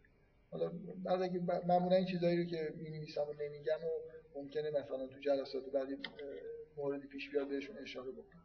اگه الان تا اینجای سوالی داری من در موردش توضیح بدم و اگه نه برم سراغ این که یه چیز یه خود جدیتر اونم تأثیری در واقع سرمایه مرد سالاری توی خانواده است. طبعا باید انتظار داشته باشیم که مرد سالاری تاثیر مستقیمتر و ویرانگرتری توی روابط مرد و زن داشته باشه. اصلا موضوع مربوط به یه جور عدم تعادل بین مرد و زنه. همونطوری که تو اون بحثایی که یون در مورد زن اروپایی کرده مشخصه اینجا در واقع ما یه بحث خیلی عمیق‌تر و مفصل‌تری باید اگه سوالی نیست من این موضوع مرد سالاری شروع بذارید با مجددا به عنوان مقدمه خیلی مختصر بگم که وقتی هر من لاقل وقتی هر وقت مرد سالاری می‌زنم منظورم سیطره اجتماعی و نمی‌دونم سیاسی مرد نسبت به زن نیست. اینکه مثلا کی دست بالاتر تو محیط کار داره کی حقوقش نمی‌دونم بیشتره. من همیشه تاکیدم اینه که این چیزا مهمه. ولی یه چیز مهمتری در واقع پشت پرده تر و عمیقتری وجود داره. اونم یه جور در واقع ارزش های فرهنگی به نفع مرد فرهنگی که باز اساس در واقع این حرفی که من می‌زنم اینه که مرد و زن ویژگی های مردانه و زنانه چیزای واقعی هستن. یعنی اختلاف های عمیق واقعی بین نوع در واقع روانشناسی مرد و زن وجود داره. و همه اون ویژگی هایی که مرد داره در طول تاریخ توسط فرهنگی به وجود اومده که اونا ارزشمندن و توی این فرهنگ مرد سالار ویژگی هایی که ویژگی خاص زنانه است بی ارزش قلمداد میشن نتیجه این فرهنگی که کاملا یک طرف قضاوت می‌کنه و اصلا موضوعش هم موضوع پیدا شدن این فرهنگ 100 سال و 200 سال نمی‌دونم اخیر بر نمیگرده بلکه یه از اول تاریخ این انحراف شاید بشه گفت وجود داشته که به نوعی به همون سیطره اجتماعی مردم برمیگرده. یعنی بالاخره این که فرهنگ توسط مردها به وجود اومده نتیجه اینه که زنها اصولا دخالتی توی جا بیرون از خونه نداشتن. یه جوری در واقع تحت یه چیزی زندگی می‌کردن. حالا نمی‌خوام خیلی در مورد عواملش صحبت کنم بیشتر در مورد آثار این پدیده خود بشناسیم و ببینیم مثلا روی زمین خانواده به طور طبیعی چه اختلالایی ایجاد می‌کنه. که فکر می‌کنم این فیلم خیلی تاکیدش در واقع روی این این نوع اختلالات زیاد. خب شما انتظارتون اینه که وقتی که یه فرهنگی در, در واقع به خداگاه مرد و زن اینجور توسط فرهنگ الغا شد توی خداگاهیشون که یه لیستی از ویژگی ها که ویژگی های مردانه است اونا ارزشن و یه لیستی از ویژگی ها که مثلا زنانه است اونا ضد ارزش هستن. اینه که به نوعی زنها سوق داده میشن به سمت اینکه رفتارهای مردانه داشته باشن. عملکردهایی داشته باشن که توسط مردها به نحو بهتری در واقع انجام میشن به طور طبیعی. مثلا فرض کنید زنها میرن دنبال وزن برداری دنبال انواع ورزش های قدرتی که عملا توان مردها رو توش ندارن. و نتیجه این در واقع نتیجه ثانوی این فرهنگ مرد سالار تحقیر زنه. زن چه؟ ویژگی های مردانه رو پیدا نکنه؟ تحقیر میشه چون فرهنگ بهش میگه که ویژگی هایی که تو داری به عنوان یه زن ویژگی های ارزشمندی نیستن. اگر هم بیاد سعی کنه خودش رو غالب بگیره با ویژگی های مردانه تحقیر میشه برای اینکه حالا نمی‌تونه به اندازه مرد وزنه برداره. بنابراین قبول کرده که یه جوری در یه موقعیت پستری نسبت به مرد قرار داره. خب چه نکته ای وجود داره توی مسائل زناشویی. نکته اساسی اینه که شما باید این, این تئوری به ما میگه از پیش در واقع ما اینو انتظار داریم که وقتی که حرف از اختلاف های واقعی مرد و زن میشه تا وقتی که مرد و زن با همدیگه ارتباط پیدا نکردن مثلا ارتباط زناشویی پیدا نکردن همونطوری که مثلا یه دختر بچه با پسر بچه خیلی فرق نداره یه دختر نوجوان با یه پسر نوجوان هم تفاوتاش هنوز خیلی جدی نیست. یعنی یه جوری یه دختر نوجوان می‌تونه از خداگاهی از آگاهی های خودش استفاده بکنه و یه سیمولیشنی از رفتار پسرها رو مثلا تقلید بکنه. ولی وقتی که وارد زندگی زناشویی میشن یعنی جایی که دیگه زن واقعا به عنوان زن داره وارد ماجرا میشه مثلا باردار میشه نمی‌دونم بچه به دنیا میاره دیگه نمی‌تونه منکر این بشه که با مرد فرق داره و یه جوری فضای خانواده دیگه مسخره است دیگه که بگیم که بین مرد و زنش تا مثلا تو محیط کار زن می‌تونه منکر این باشه که فرقی با مرد داره. توی یه بازی مثلا فرض کنید خیلی هم حالا بازی از جسمانی احتیاج به قدرت جسمانی نداره زن می‌تونه ادعا بکنه که فرقی با مرد نداره. ولی زندگی خانوادگی دقیقا اون جاییه که این دوتا به عنوان زن و مرد قراره. یعنی با اون تفاوت‌های خودشون قرار وارد این ماجرا بشن. و هر قدمی که انگار برمیدارن یه جوری در جهت زن بودن و مرد بودن خودشون دارن پیش میرن. بنابراین انتظار ما از این, این تئوری چه چیزی رو پیشگویی می‌کنه؟ اینکه تا یه جایی قبل از ازدواج ممکنه ذهنیت زن به سمت مثلا ارزش های سیمولیشن رفتارهای مردانه رفته. ولی این بعد از ازدواج میشکنه یعنی زن دیگه نمی‌تونه خودشو در قالبی که قبل از ازدواج تنظیم کرده بود نگه داره. به نوعی اختزاهای جدیدی که حالا براش پیش اومده به عنوان اختزاهای زنانه باعث میشه که یه فاصله بیفته بین ببینید چه پدیدایی اینجا. واقعا من نمی‌خوام بگم که الان یکی یکی شما این تئوری رو خوب بفهمید انتظار دارید چه پدیدایی اینجا ببینید. زن چه عکس العملی می‌تونه داشته باشه در مقابل اینکه تئوری اینو میگه. من یه بار دیگه تکرار بکنم. تئوری میگه زن و مرد واقعا با هم تفاوت دارن. ولی یه فرهنگی به وجود اومده که زن simulate می‌کنه رفتار مردانه. تئوری به ما میگه که وقتی که توی position قرار گرفتن که باید زنان مردانه ازدواج بکنن حالا یه مشکلی پیش میاد دیگه. من یه اقتض... زن یه اقتضائات طبیعی وجودش داره تا یه جاهایی انکار کرده. رفتارهای زنانه از خودش نشون نداده چون اینا تحقیر شده هستن رفتار حالا توی موقعیتی قرار گرفته که دیگه زن دیگه و همه باردار میشه احساسات زنانه قلیان می‌کنه و از چی میگن از چیزهایی که از اجدادش به عنوان زنهایی که در اجدادش قرار دارن به ارث برده حالا درشون احساسات ظهور می‌کنه. من یه بار این موضوع رو گفتم. خودم از یه نفر شنیدم خیلی برام جالبه خانمی شنیدم که می‌گفت من یه دوستی در دوران دانشجویی داشتم که بی نهایت از این دخترایی بود که به اصطلاح عقاید فمینیستی داشت و اصلا مسخره می‌کرد که اینکه زن باید مثلا به شوهر خودش تکیه بکنه و شوهر به عنوان تکیهگاه خودش نگاه کنه این چیزای حرفای مسخره چی و اینا. و می‌گفت که من یه بار وقتی که این باردار بود خودش به من گفت که من خجالت می‌کشم که چقدر این احساس بهم دست داده که مثلا همش احساس می‌کنم که شوهرم باید کنارم باشه یعنی احساس ناامنی می‌کنم مثلا احساس بدی بهم دست میده. یه جوری این حالتی که الان اینو لازمش دارم میگه هیچ کاری هم قرار نیست بکنه مثلا برای من ولی همین که اینجا هست مثلا اینجوری آروم میشم. یه احساسات اینجوری بهش دست داده بود و خب اینو ابراز می‌کرد. معمولا فکر کنم زنا نمیرن همچین احساسی رو بگن اگه. ببین چه اتفاقایی برای زن میفته اصولا اتفاقی که برای زن میفته بعد از ازدواج اینی که احساس می‌کنه که از ارزش هایی که دنبالش بوده دور شده آره یعنی اون فرهنگ اگه خیلی قوی باشه توی ذهنش حک شده باشه که این احساسات احمقانه است اینا نشانه ضعف تو بدبخت شدی اصلا ازدواج کردی عجب آدمی بودی حالا ببین کارت به کجا رسیده؟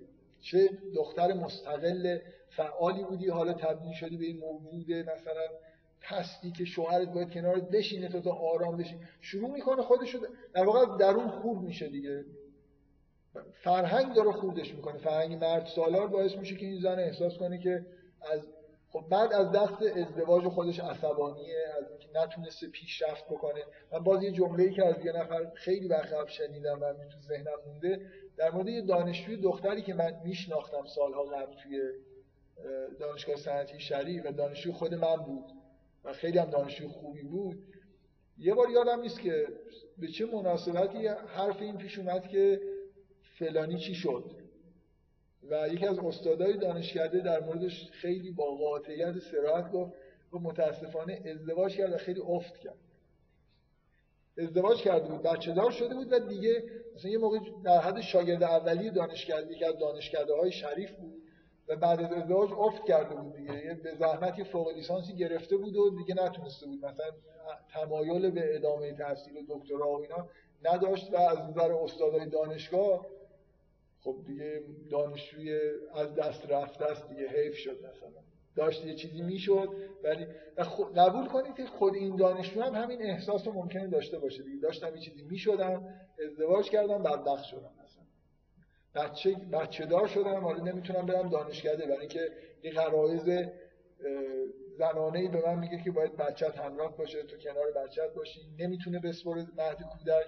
اتفاقا اگه غرایزش خیلی چیز باشن به اصطلاح زن نرمالی باشه راحت نمی‌تونه بچه‌شو بذاره مهد کودک راحت نمی‌تونه بره در حالی که حواسش میشه بچه‌شه مثلا چه می‌دونم میگه سر کلاسی بشینه و بنابراین افت می‌کنه دیگه. همینطور حالا فقط مسئله علمی نیست. فعالیت های اجتماعی با فعالیت های مادرانه فعالیت های زن به عنوان زن توی خانواده یه تعارضایی داره. کم کم. اصلا ببینید نظام, نظام اجتماعی نظام سرمایه‌داری مخصوصا واقعا مرد لازم داره برای position های کاری. یعنی ویژگی های مردانه توی جامعه بیرون به درد می‌خوره دیگه. position های کارگری کارفرمایی مدیریت اینا همه یه طوری هن که طرف رفتار مردانه داشته باشه بهتر مثلا باید بتونه مجازات بکنه. باید بتونه یه نفر رو اخراج بکنه اگه مدیر قاطعانه برخورد بکنه خب مردای یه آدمی که خیلی عاطفیه مثلا کارمندای خودش رو دوست داره خب مدیر خوبی نیست دیگه. یه خورده شل می‌گیره. اونا خب تو محیط کارم شما اگه قاطعانه یه نفر که لازمه اخراج بکنید اخراج نکنید دیگه معلوم نیست که کار بکنه. خب بنابراین زن باید یه بحث بخشی زن به طور طبیعی که مثلا خود عاطفی تر برخورد می‌کنه با مسائل باید بخشی از روابط خودش رو یکی از ویژگی های زنان که من یه بار به طور ناگهانی خیلی توجه پیدا کردم بهش تو محیط های کار اصلا زنان تو محیط کار اون مقداری که مردا سلسله مراتب کاری و اداری رو جدی می‌گیرن اینا رو جدی نمی‌گیرن. نمی‌دونم چقدر تا به این موضوع دقت کردید ببین هیچ وقت یه مرد با آبدارچی ادارش صمیمی نمیشه. اون توی position پایینتریه یه رده بندی های وجود داره. رئیس اداره هم نمیاد با کارمندای خودش خیلی بگو و بخند و حالا متلکی مثلا بهش بگم من یه بار با این محیط کاریه که همه به غیر از یه نفر زن بودن مواجه شدم که اصلا این سلسله مراتبش رعایت نمیشه یعنی غالب ترین شخصیت کسی بود که position اداریش حالا نمی‌خوام بگم چه position ی داشت کاملا پایین تر از یعنی پایین ترین سطح تحصیلاتو داشت پایین ترین حقوق می‌گرفت. ولی چون یه خورده سنش از بقیه دخترایی که اونجا بودن بیشتر بود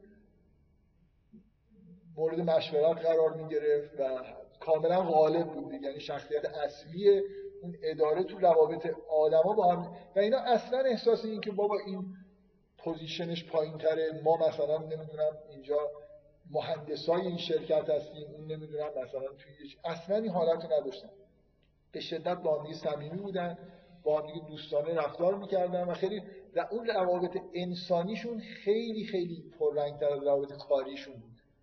نمی‌دونم من بعدا هم دیگه خب اینو دقت کردم همیشه همینجوری کلا تو محیط های زنانه سلسله مراتب اداری و کاری و اینا خیلی کم رنگتر از سلسله مراتب توی مردا. یه جورایی گرایش دارن به سلسله مراتب مثل سلسله مراتب نظامی. اصلا اون وقتی که سرهنگ تو سرگردی یعنی هیچی نیستی دیگه. اگه بهت بگه بمیر باید بمیری و واقعا اینو رعایت می‌کنن. یعنی زنا خیلی راحت نمی‌تونن برن وارد یه سیستم نظامی بشن و این سلسله مراتب رو خیلی جدی بگیرن.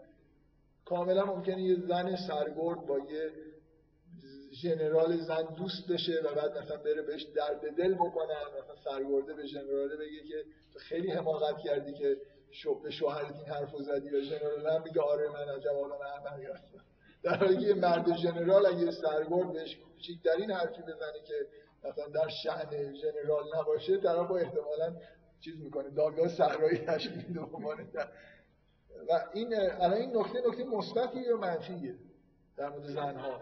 بله؟ منفیه یا مثبته؟ خیلی جالب. اینا اینا مرد اینا مرد مردا مرد سالار کجاش منفیه؟ خب نه من وقتی میگم مثبت یا منفیه آره تاثیرش رو محیط کار منفیه. ولی این کل نه تاثیرش رو محیط کار منفیه.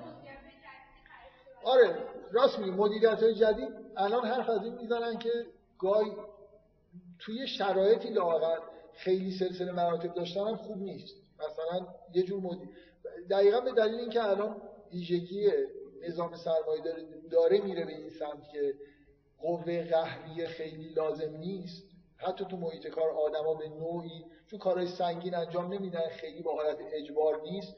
الان حرف از اینه که چون کریئتیو بودن مثلا مهمتر شده توی نظام کاری. خب شما با زور و سلسله مراتب که نمی‌تونید کریتیویتی ایجاد بکنید. خلاقیت یه جوری احتیاج به آزادی عمل داره. بنابراین محیطایی که روابط انسانی توش مثلا جایی که فرض فرض کنید شرکتی که آدما کارشون تولید نرم افزار بله؟ کجا کجا؟ دل؟ گوگل مثلا. آره. آره یعنی واقعا هر کسی یه میزی داره کار خودشو داره انجام میده. بنابراین سلسله مراتب اینجا خیلی به درد نمی‌خوره. این چیزی که ایشون میگن واقعا تئوری الان به وجود اومده توی مدیریت و سازماندهی که نفی می‌کنه اینکه اون تئوری های قبلی که خیلی تاکید می‌کردن روی سلسله مراتب به درد می‌خوره. خب قطعا توی ارتش به درد می‌خوره. و اینکه تو قراره یا آدمی رو بنا به نقشه که یه ژنرال کشیده یه آدمایی رو بگی که برن جون خودشون رو از دست بدن. اینکه نمیشه خیلی اتفاقا ما خلاقیت نمی‌خوایم توی ارتش. سرباز خلاقیت بگی من نه این نقشه ژنرال خوب من من از اون ور می‌خوام برم. اینکه سربازه بگی نه من از این ور می‌خوام برم.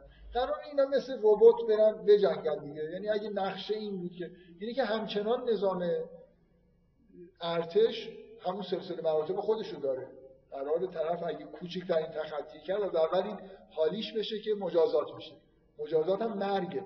یعنی که قرار طرف جون خودش رو یه جایی به بازی بگیره بنابراین باید بدونه که دادگاه نمی‌دونم نظامی تشکیل میشه اگه تمرد بکنه و الی ولی همین که ایشون میگه درسته توی محیط کاری داریم میریم به سمت اینکه سلسله مراتب کم رنگتر بشه. ولی فعلا تو اکثر محیط کاری همچنان سلسله مراتب رعایت کردن به نفع محیط کار. محیط کارگری و این حرفا به هر حال کارفرما باید تسلط داشته باشه و نمی‌دونم مدیرها و معاونها همینجور. اینکه شما میگید این منفیه آره. توی خیلی از محیط های کاری منفیه ولی من اصلا کاری به محیط کار ندارم. اینکه زنان روابط انسانی برقرار می‌کنن چیز منفیه. اینکه اینکه مردا یه جوری بیش از اندازه به طور احمقانه ای سلسله مراتب کاری خودشون جدی می‌گیرن. یعنی از محیط کارم که یارو میاد بیرون هنوز این سرگرد اون ژنراله طرف داره میخوابم فکر می‌کنه ژنراله مثلا. خب این دیوانگیه دیگه یه جوری زیادی جدی گرفتن سلسله مراتب قراردادی کار فراموش کردن اینکه ما به هر حال همون انسان هستیم و کاملا اتفاقا ببینید اون محیطی که من الان گفتم که یه بار خیلی وقت پیش باش مواجه شدم برای من عجیب بود که روابط زن و چرا اینجوریه که مثلا فرض کنید اینا اینا مهندس و ارشدن طرف نمی‌دونم منشی مثلا اداره است ولی کاملا به همشون اشراف داره و مثل رئیسشون میمونه بهشون توی زندگیشون مثلا راهنمایی می‌کنه و اینا. خب واقعیت اینه که اون آدم از نظر انسانی آدم رشد یافته تریه مثلا و اینا رو میپذیرن.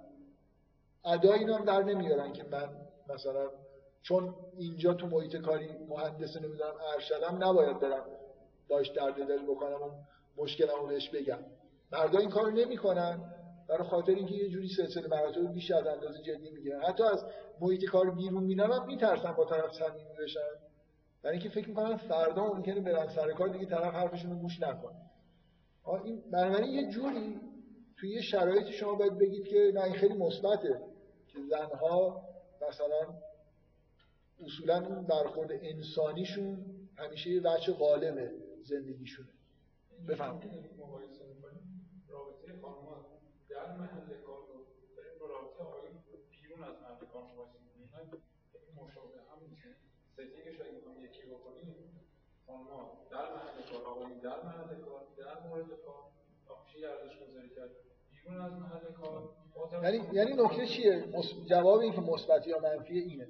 که زن ویژگی مثبت اینه. جایی اگه سلسله مراتب لازمه رعایت بشه. جایی هم که لازم نیست رعایت نشه.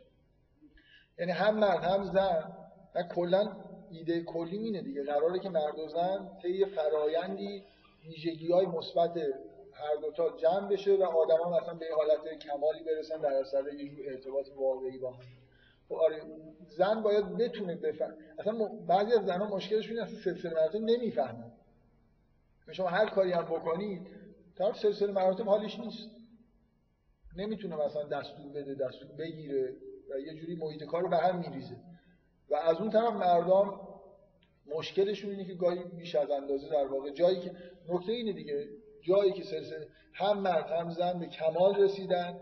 اگه هم بتونن تحت قراردادها جایی که واقعا باید قرارداد جدی گرفته بشه برای اینکه این نظامی به وجود بیاد که لازمه جدی بگیرن و در عین حال درک بکنن که زیر این قراردادها یه چیز حقیقی مثلا روابط انسانی وجود داره.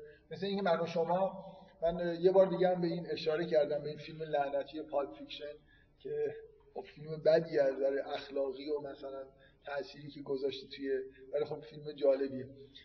این دوتا گانگستر قبل از اینکه برن عملیات وحشیانه کشتن مخالفین خودشون رو انجام بدن با هم دیگه دارن چرند و پرند میگن.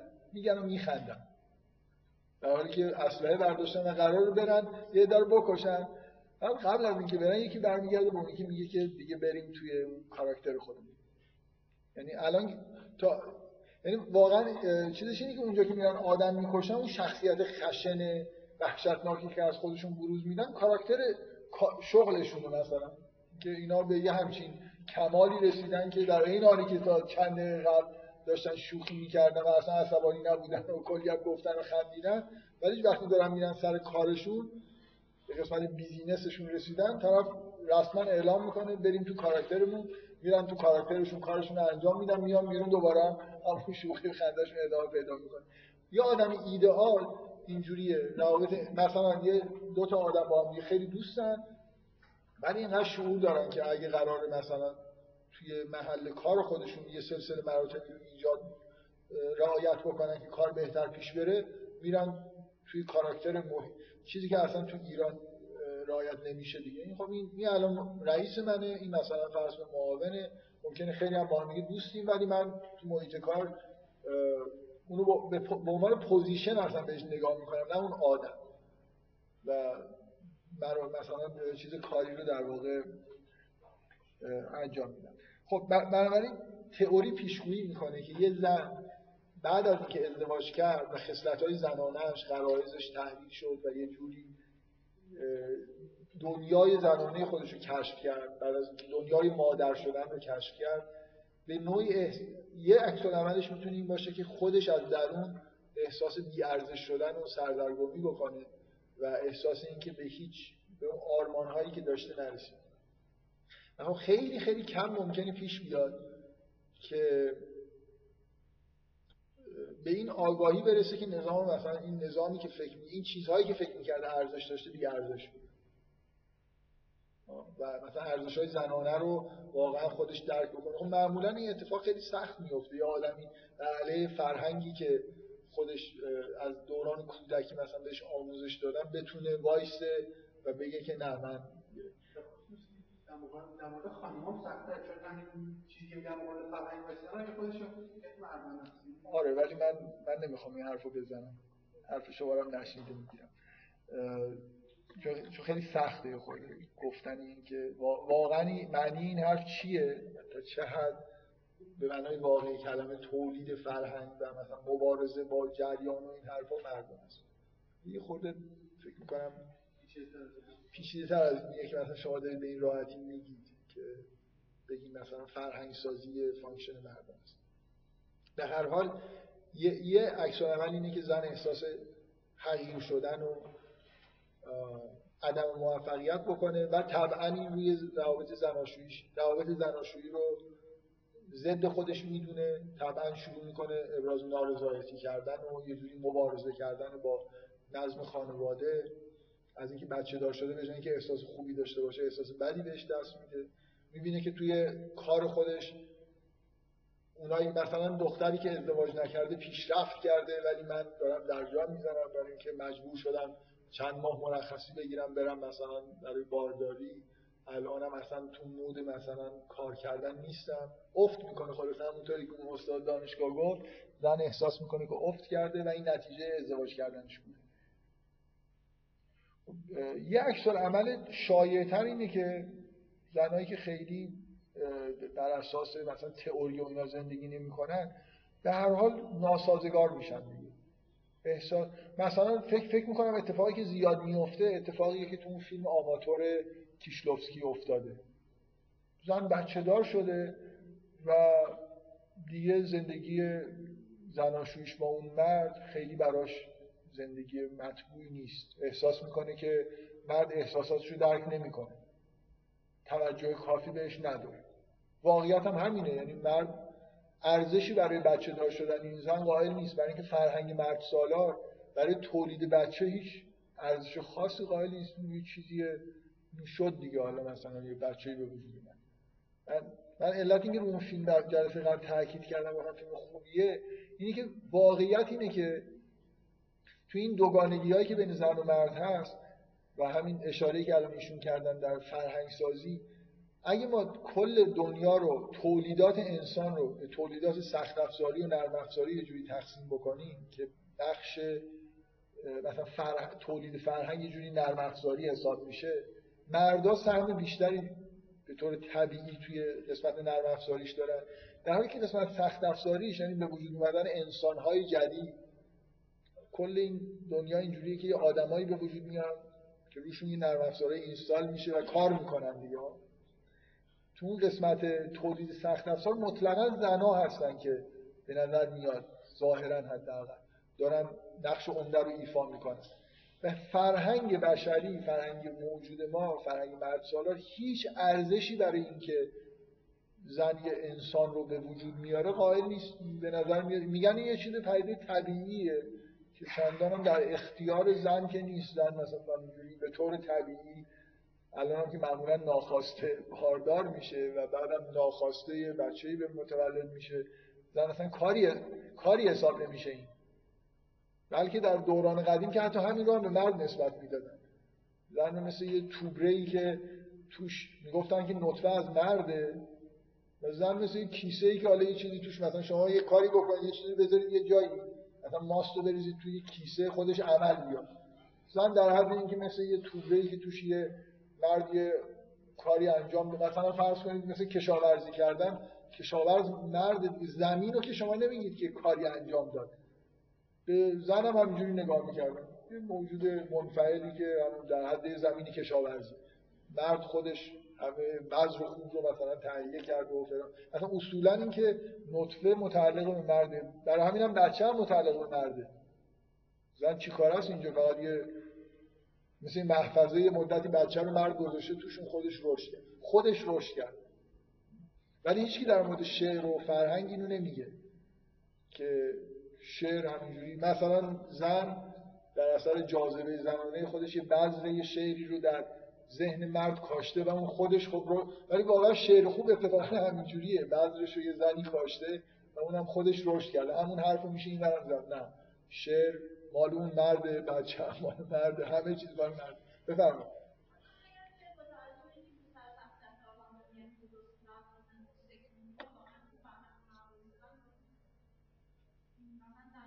ببین من هر, هر حرفی که زدم گفتم مسئله خود پیچیده تره. شعر آیا واقعا مرد می‌سازه؟ نه بچه رو مرد زن می‌سازه نه شعر رو مرد می‌سازه. یعنی در نظر هر کدومش رو اون یکی انگار دست خودش داره. ولی یه جوری اون چیزی که ما در ظاهر می‌بینیم انگار کودک توسط زن داره تولید میشه و فرهنگ توسط مرد داره تولید میشه. ولی واقعیتی نیست. اصلا زنی وجود نداشت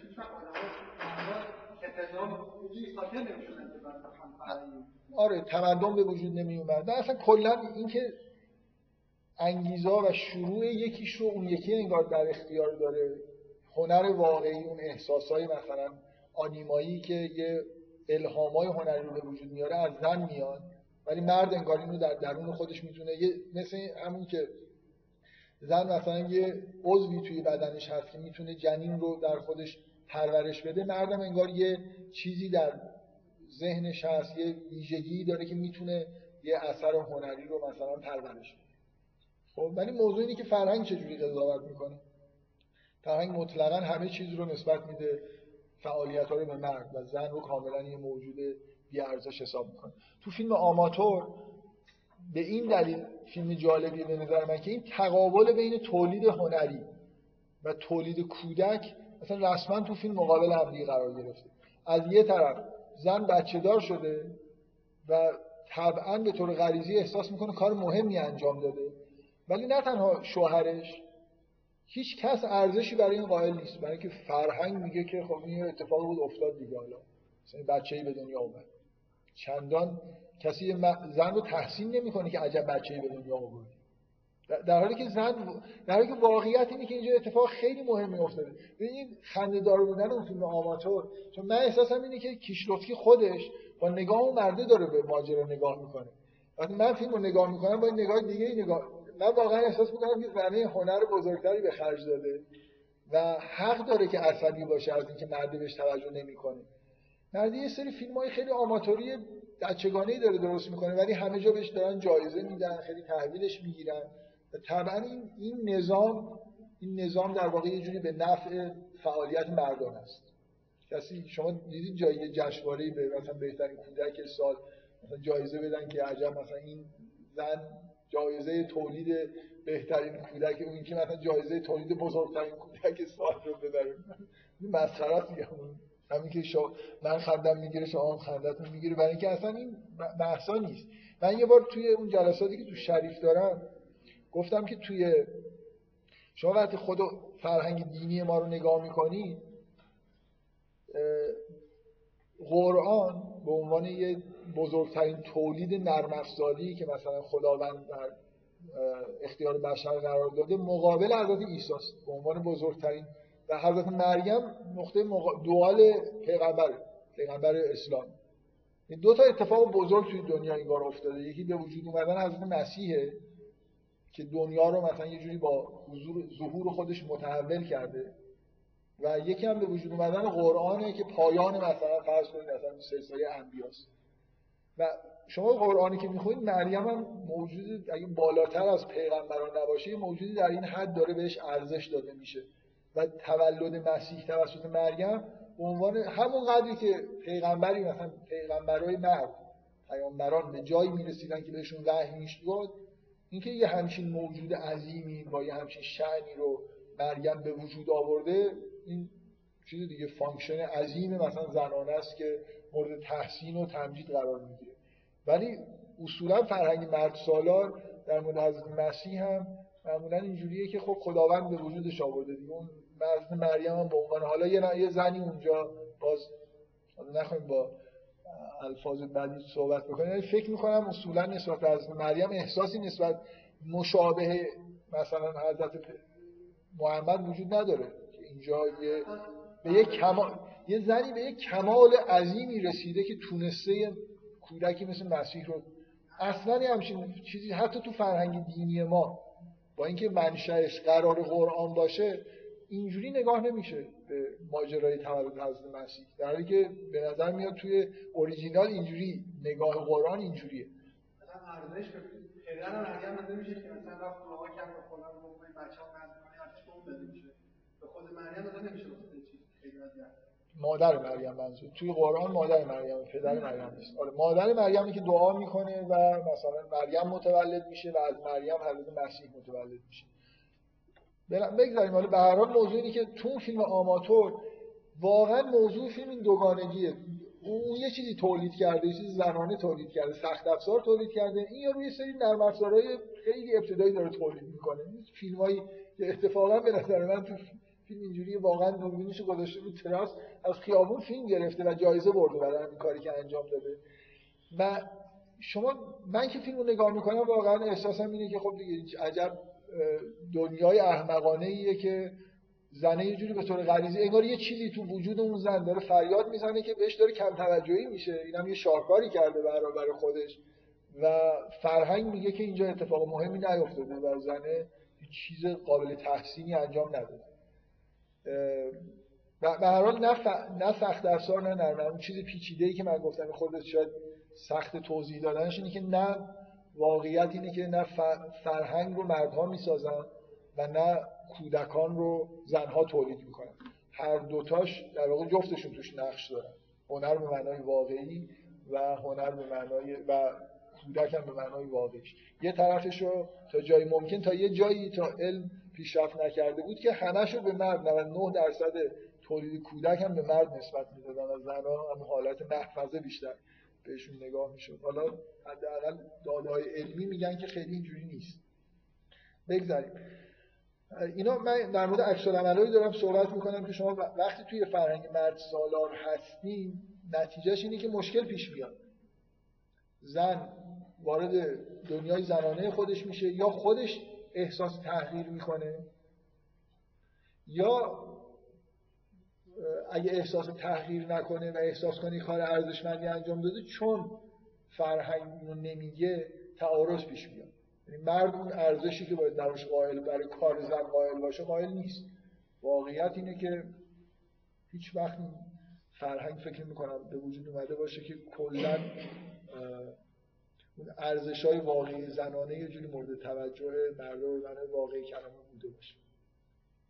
پس یه بخش عمده از اختلافات اینجا می‌تونه در واقع این شکلی تحلیل بشه که یا زن مقاومت می‌کنه در مقابل وضعیت زنانه خودش یا اگه وارد اون فضای زنانه بشه تحقیر میشه مشکل ایجاد میشه و الاخر خب بذارید شما سوالی کردید که اگه قبول بکنیم که شخصیت توی دو سال اول شکل می‌گیره وقت این که من خیلی نمی‌فهمم این سوال یعنی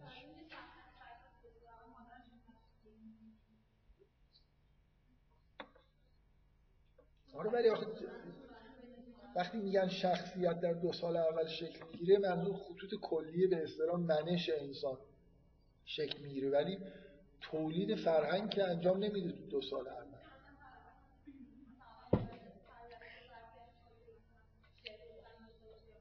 آه اصلا شما این ببینید چیزی که دارید میگید که بدیهیه. اصلا خلاصه این فرهنگ رو سخت افزار تولید این نرم افزارا رو خلاصه اصلا زنا می‌تونن مدعی بشن.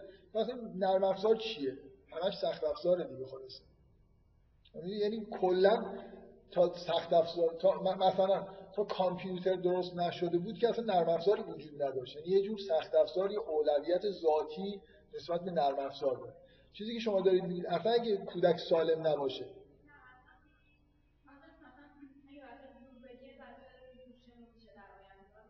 خب مادر که شما دارید یه جور فرض می‌ذارید که دو سال اول کودک تحت اختیار مادره. واقعا اینجوری نیست. چون مادر خودش می‌تونه از نرم افزارهایی که پدر روش اینستال کرده رفتاراش شکل بگیره. نکته اینه که به هر حال این فرهنگ کی داره تولید می‌کنه؟ انسانی داره تولید می‌کنه که خودش توسط مثلا اگه سالمه خب می‌تونه بگه که مادر من من سلامت منه سلامت جسمانی فکری و هزار تا چیز دیگه. اصلا من فکر می‌کنم همه هنرمندای جوری در همون دو سال اول به شدت با مادرشون ارتباط یعنی اگه یک کسی دچار اختلال رابطه با مادر بشه از نظر عاطفی ضعیف بشه اصلا نمی‌تونه خلاقیت هنری خوبی داشته باشه. بنابراین روح مادرانه اصلا توی خلاقیت هنری همه مردا نقش و خیلی چیزهای دیگه اصلا یه خود تفکیک کردن این که الان اینو این داره تولید می‌کنه اون اون یکی تولید می‌کنه درست نیست. یعنی واقعیتش اینه که همه چیز به نوعی با هم دیگه آمیخته است. ولی ولی فرهنگ فرهنگ خلاص ارزش گذاری های خودش به نفع مردم انجام تا جایی که میشه فرهنگ مقاومت می‌کنه که اصلا کاری زنان دارن انجام میدن. مثلا همین که تا, تا قبل از یه سری اکتشافات علمی فرهنگ اصلا تعارض داشت با اینکه حتی کودک رو زن داره تولید تا جایی ممکن نقش زن. حالا اگه یه جور مثلا اکتشافات علمی چیزی باعث بشه که دیگه نشه اصل ماجرا رو انکار کرد ارزشش که میشه انکار کرد. الان الان شما هیچ ارزشی برای پدیده مادر شدن قائل نیستید. هیچ جا به مادر جایزه نمیدن. خب. نه من منظورم از منظورم از جایزه دادن واقعا نیست که جشنواره درست بکنید جایزه بدیم. مهم اینه که آیا یه زنی که کودکی رو متولد می‌کنه واقعا کار تحسین برانگیزی انجام داده یا نه؟ یعنی حداقل شوهرش باید یه جوری احساس بله.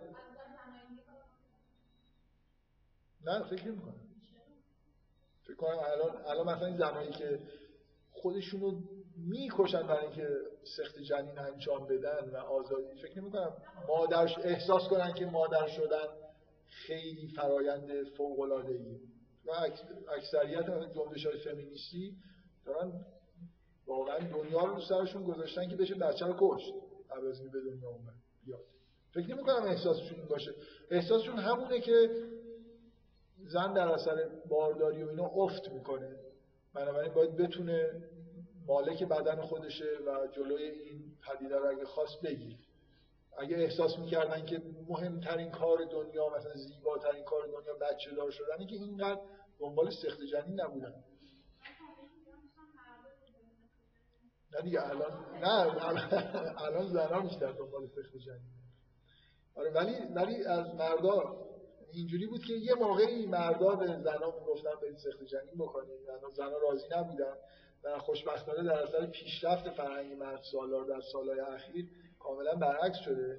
اصولا فرهنگ مرد سالار اینجوریه دیگه. یه سری خواسته های عمیقی که معارض با قرائز زنه توسط فرهنگ زمین سازیایی میشه که زن اتوماتیک کارا رو با میل خودش بلکه با فشار داره انجام میده مثل سخت جنگ کنم همیشه اینجوری بود. من چند بار رجوع کردم به این داستان زیبای ارنیس همینگوی که همیشه توصیه می‌کنم بخونید به دلایل مختلف نه به دلیل محتواش به دلیل تکنیکش.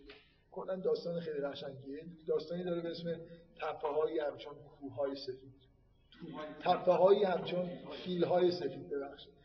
که کلا اینجوریه که یه مردی توی ایستگاهی یه توقفی پیش اومده زن بارداره و مرد داره سعی می‌کنه یه جوری قانعش بکنه که سخت جنین بکنه. و فکر کنم وضعیت طبیعی رابطه مرد و زن در مورد سخت جنین رو شما تو اون داستان می‌بینید. زنی که میل نداره سخت جنین بکنه. برای اینکه اصلا در واقع زن توی همچین شرایطی میل داره که مرد بهش پیشنهاد ازدواج بکنه اگه ازدواج نکردن و همه مسئولیت ها رو بپذیره. نه اینکه بگه برو بچه رو بکش و مرد همش میگه که چیز مهمی نیست و خیلی ساده است و دردم نداره و اصلا احساس زن درک نمی‌کنه زن تو این شرایط چه انتظاری از مرد داره. که وقتی کودکی داره متولد میشه انتظار داره چی ببینه. در حال اینا آسیبای فرهنگ مرد سالانه دوباره دیگه لیست نکنم چیزایی که گفتم. حالا شما توی هامون چی می‌بینید شما تو هامون به شدت یه روابط مرد سالار می‌بینید روابط مرد و زنی رو می‌بینید که تحت فرهنگ مرد سالار به وجود اومده. یعنی زن هم مثلا فرض کنید کتاب میدن کتاب می‌گیرن. یه جوری زن مثلا یه زن در واقع شما یه زنی رو می‌بینید که اتفاقا تولیدات هنری آبستره داره که دیگه ته ببین هنر منحرف شده تحت نظام مرد سالار شما چی به نظرتون میاد؟ نظام مرد سال اون یه خود سخت الان من بخوام سریع توضیحش بدم که چرا اینجوریه. یعنی قبلا مثلا بهش اشاره کردم. ببینید اون سهمی که زن توی تولید هنری داره چه خودش تولید بکنه چه مرد تولید بکنه اون الهام و احساسات عمیق اولی است. مرد هنری که داره اینه که این احساسات رو فرم میده. یعنی شما کلا توی هنر می‌تونید بگید اون محتوا و اون احساسات یه جوری انگار سهم زن فرمالیسمش سهم مرد. معنیش نیست که زنها نمی‌تونن فرم تولید بکنن یا مردان احساس ندارن. معنیش یه خورده پیچیده داره میگیم منشأش اینه مثلا منشأ احساسات آنیمای مرده می‌تونه مرد بگه خب این در درون منه که داره تولید میشه ولی دقیقا اون بخش زنانشه که اینا رو تولید می‌کنه بخش مردانش شکل میده.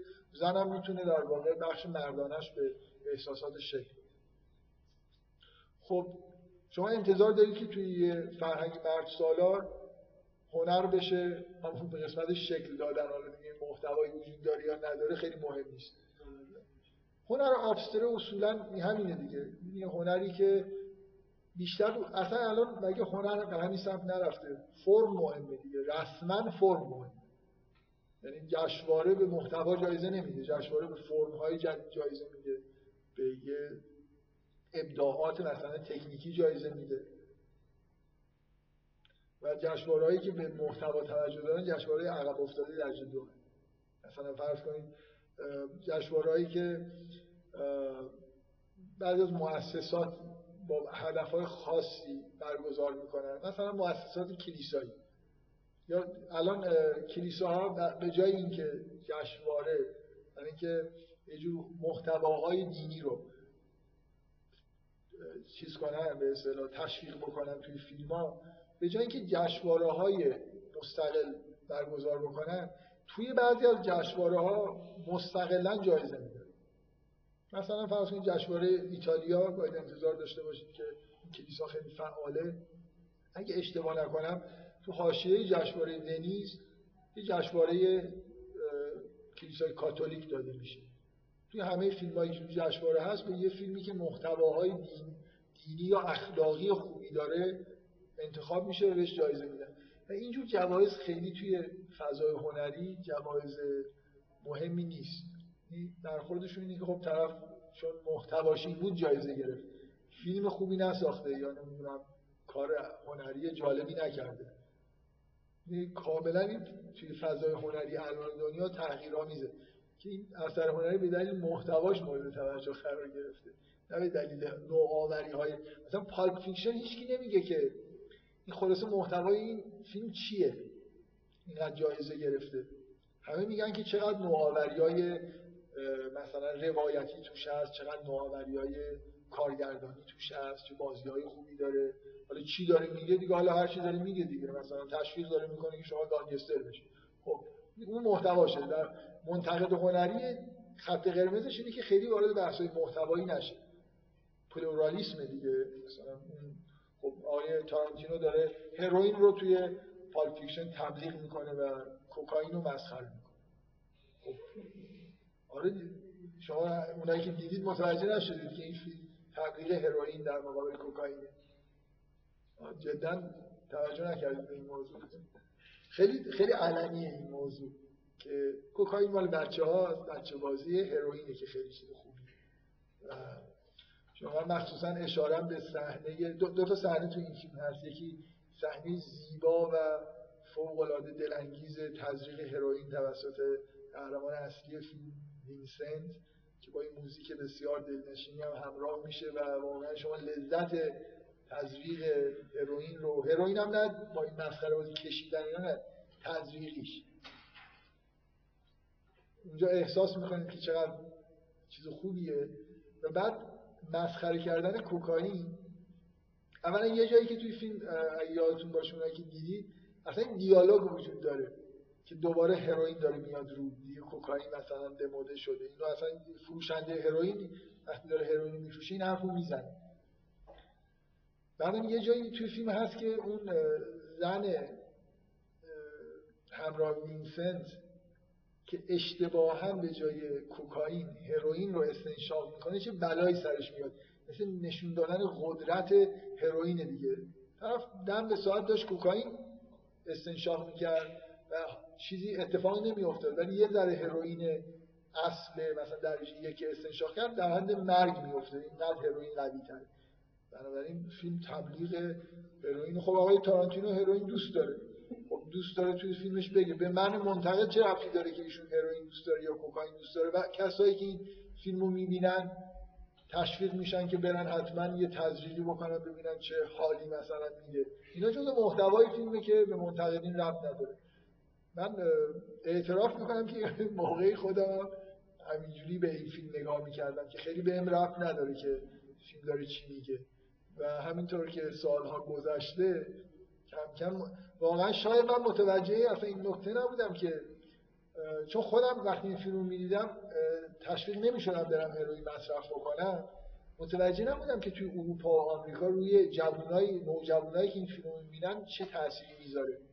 ولی وقتی این فیلم بعد از هامون چقدر توی سینمای ایران به اصطلاح تبدیل به کالت شده Pulp Fiction هم تو دنیا هم اینجوریه به اصطلاح یکی از مهمترین فیلمایی که یه culture برای خودش ایجاد کرده. هنوز هم که هنوزه این ادامه داره این نوع به اصطلاح culture ی که تو این فیلم بوده.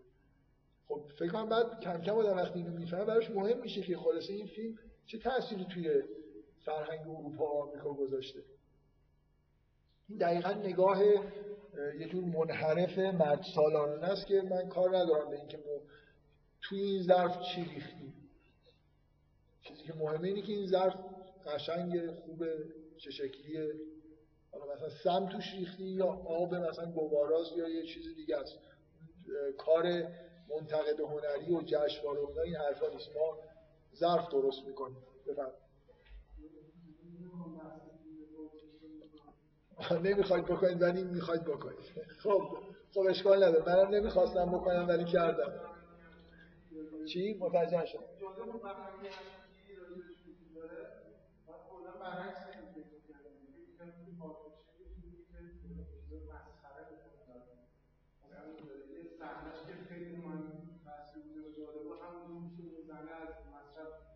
خب از مصرف اشتباهی هروئین رو داشت میمون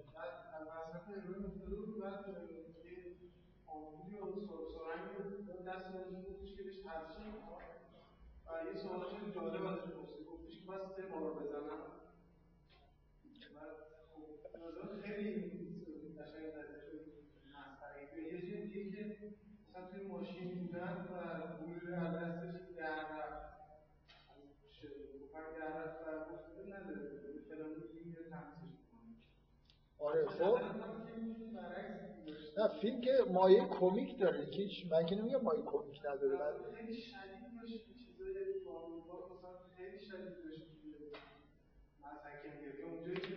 گانگستری خودش داره لازم میشه که یه جلسات پارکیشن بذاره خیلی برام جالب مثلا دورش بذارید به نظر شما واقعا متحول شد یا شوخیه؟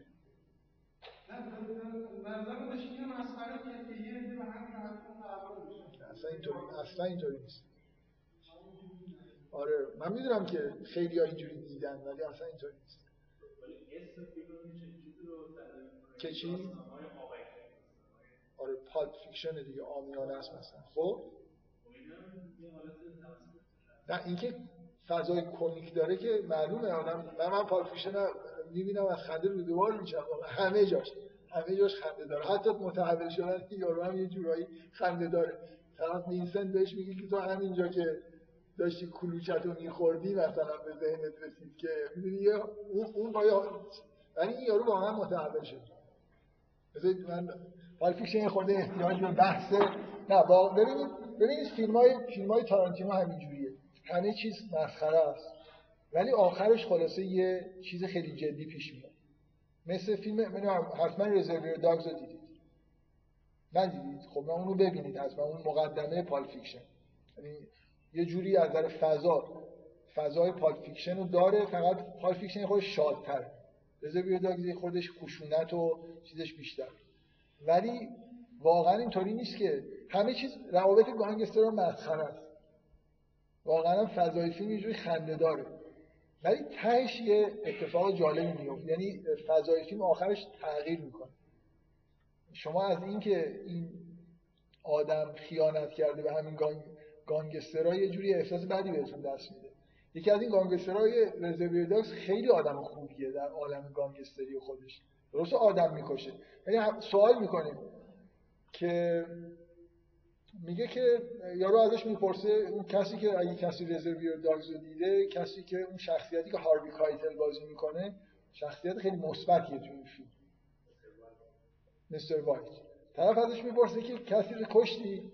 میگه میگه few cops چند چند پلیس کشتم توی عالم اینا خب اونا ما رو می‌کشن ما هم پلیسا رو می‌کشن و همین آدم رو می‌بینی که نسبت به اون مستر بلو که بدون اینکه دلیل قانع کننده داشته باشه توی بانک چند تا آدمی که اومده بودن تو بانک کارشون رو انجام بدن کشته اصلا دیوانه شده. از اینکه تو برای چی این کاری کردی؟ چرا چرا آدم کشتی مثلا؟ کاپس رو خب میگه خب افیو کاپس کشتن اونا که پلیس بودن.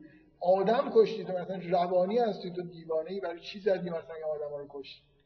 در مورد یکیشون میگه که این دختره سیاپوسه چند سال داشت 19 سالی الان دیوانه داره میشه از اینکه دیده که یه همچین اتفاقی افتاده جلوش. که از همکاراش مثلا بیدلیل آدم کشت. به هر حال ببینید یه چیزی تو این فیلم ها هست. اونم یه جور فرهنگ جدید گانگستری جالبه. Pulp Fiction هم هست. یه چیز به قول همین تو این culture موجود تو Pulp Fiction اینا یه جورای آدمای cool ی هستن. cool به معنای خیلی مثبت. باحالن فضای حالا بذاریم بد نیست من در مورد این دو تا فیلم حداقل این دو تا فیلم اول تارانتینو بحث بکنم. چون خیلی دیدگاهی که دارم شاید به نقد روانکاوانه مربوط نباشه. چون باز ببینید مشکل این دو تا فیلم اینه. توضیح دادن اینکه چرا این نگاه درسته یا اون نگاه غلطه نگاه شما به اینکه تحول اون شخصیت جولز. نفر دوم که متحول میشه و احساس می‌کنه که مورد عنایت خداوند قرار گرفته. اصلا مسخره بازی نیست. یعنی آخر فیلم شما باید این فیلم رو درسته که اینجوری نگاه کنید که این آدم واقعا دچار یه تحول مذهبی شد. یه جورایی خندهدار به نظر می‌رسه. ولی توی منطق فیلم اینجوریه. و حتی شما باید آخر فیلم رو اینجوری نگاه کنید. که وقتی این دو نفر که با هم دیگه بحث کردن وینسنت اینو مسخره کرد برای متحول شدن و این یه جورایی حتی شاید شما به نظرتون مسخره رسید. آخرین صحنه فیلم اینه که این دوتا آدم از رستوران خارج میشن و شما می‌دونید که وینسنت بعدش مرده. در حالی که جولز نجات پیدا کرده یه جوری از عالم گانگستری قراره شما با این احساس سینما رو ترک بکنید. این, پا... این صحنه پایانی که این دو نفر با هم میرن که یکیش مرد جلوی چشم شما. این پیش و پس و پیش شدن زمان شما عاقبت این آدم خبر یه جوری قضاوت به نفع جولزه. یعنی شما باید بگید که ای کاش وینسنت هم اینجا کنار گذاشته بود کارو نمی‌دونم منظورم اصلا فیلم همش شوخی نیست. خطبه یه خورده خنده دار و وحشتناکی که این طرف حفظ کرده از تورات که میگه وقتی که می‌خوام آدم بکشم می‌خونم رو اینو واقعا حرفایی که اون رینگو رو نصیحت می‌کنن از ته دل نصیحت می‌کنن خنده هم نیست دیگه. واقعا یه جوری داره حرفایی می‌زنه که تو عالم خودش جدیه. ببینید شما نباید با نگ... شما نباید به عنوان آدمی که هروئین و کوکائین اینا براش مهم نیست فیلمو نگاه کنید. جو مهمه که هروئین مصرف می‌کنید یا کوکائین مصرف می‌کنید تو اون کالچر مهمه. من فکر کنم شما یه عناصر ذهنی خودتون رو یه جوری دارید به فیلم تحمیل می‌کنید میگید همه این حرفا مسخره است.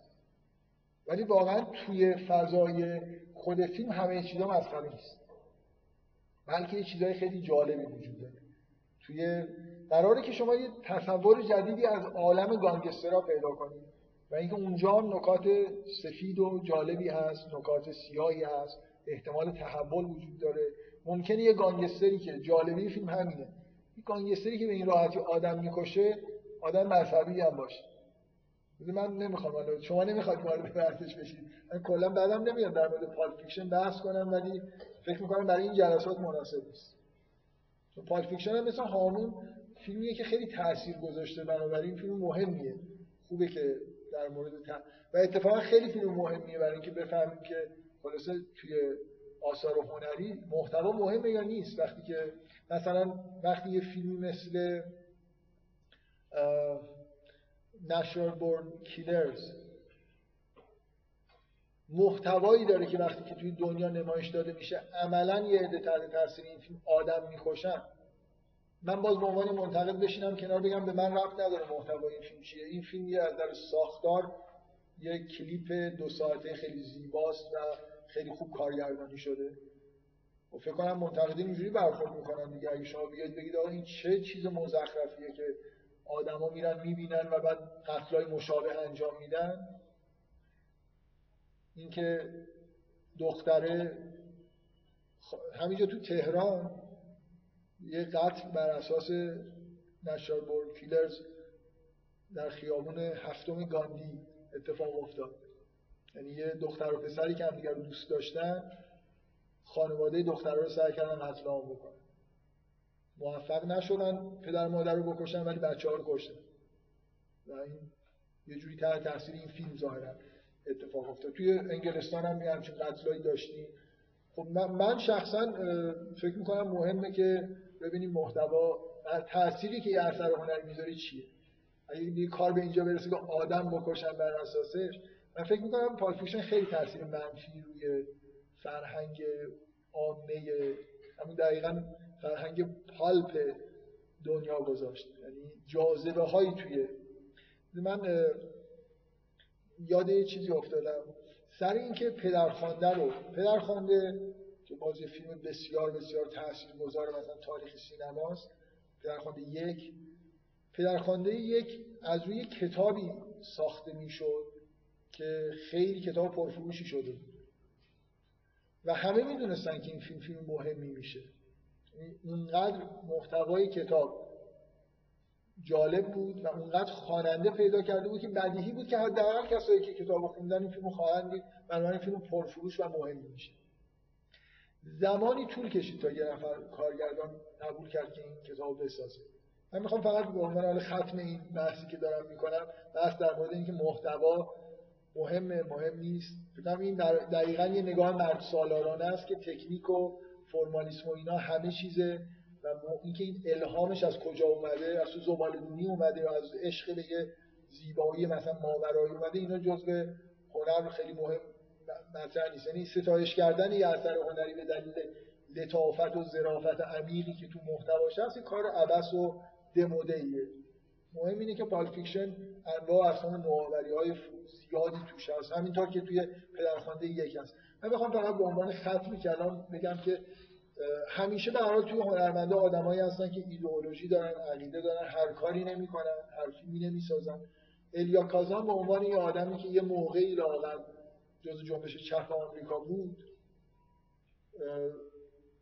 یه خود شک دارم که این جمله از الیا کازان باشه به احتمال 90 بالای 90 خورده درصد. وقتی که به عنوان یک کاندید کتاب پدرخوانده رو بهش پیشنهاد کردن یه جمله ای گفته که به نظر من خیلی جمله جالب خیلی خوب فضای پدرخوانده و ایرادی که این فیلم داره رو در واقع بیان کرده. یعنی الان در مورد همین فیلم موجود این جمله صدق می‌کنه. گفته بود که من این فیلم رو نمی‌سازم. برای خاطر اینکه این کتاب کتابی که نوشته شده مافیا رو با شکوه نشون من فکر می‌کنم پدرخوانده مافیا رو با شکوه نشون جز... اصلا مافیا جذاب توی فیلم پدرخوانده. شخصیت مارلون براندو شخصیت گیراییه.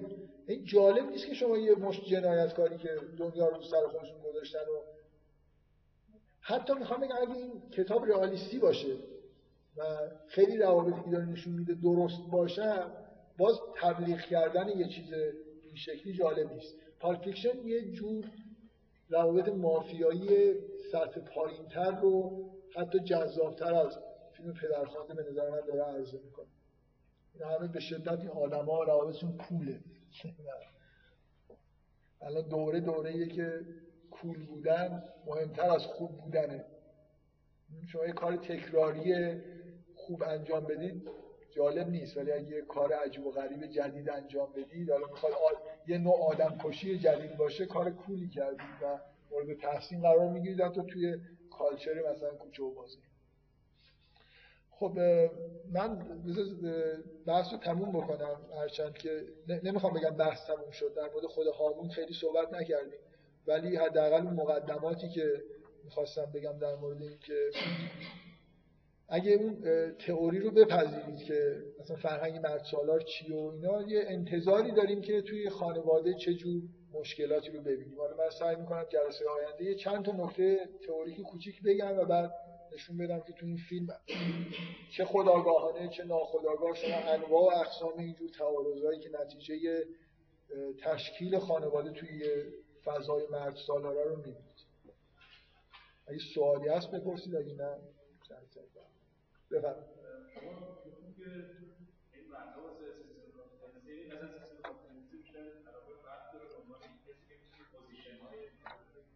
من من با ببخشید بین حرفتون. بارها شما تشویق کردم که به مناسبات بین مرد سالاری و سرمایه سالاری فکر کنید. دلیلش اینه نه اینکه من خب خیلی چیزا هست ولی فکر می‌کنم خیلی جا برای فکر کردن و کار کردن داره. اینا به شدت اینا با هم دیگه بده بستان داره و جدا از هم اینجوری نیست که ما یه نظام چیز داریم مثلا یه نظام اجتماعی اقتصادی سرمایه سالار داریم یه فرهنگ مرد سالار هم داریم اینا حالا تصادفا نمی‌تونه زن, زن سالاری اگه وجود داشته باشه نمی‌تونه با این نظام سرمایه داری خیلی کنار هم دیگه این دوتا به هم دیگه feedback های مثبت از جهات مختلف میدن. من گاهگداری به مناسبت های بعضی از این feedback های مثبت اشاره کردم. ولی خیلی فکر می‌کنم جای کار تئوریک اینجا وجود داره و چون من ندیدم زیاد همیشه حداقل میگم که اگه این دو تا چیز خوب فهمیده باشید خوبه که فکر کنید ببینید چه جوری با هم دیگه به اصطلاح چی دست در گردن هم دیگه انداختن و دارن بشر رو به این جایی میرسونن که رسیده. بفرمایید.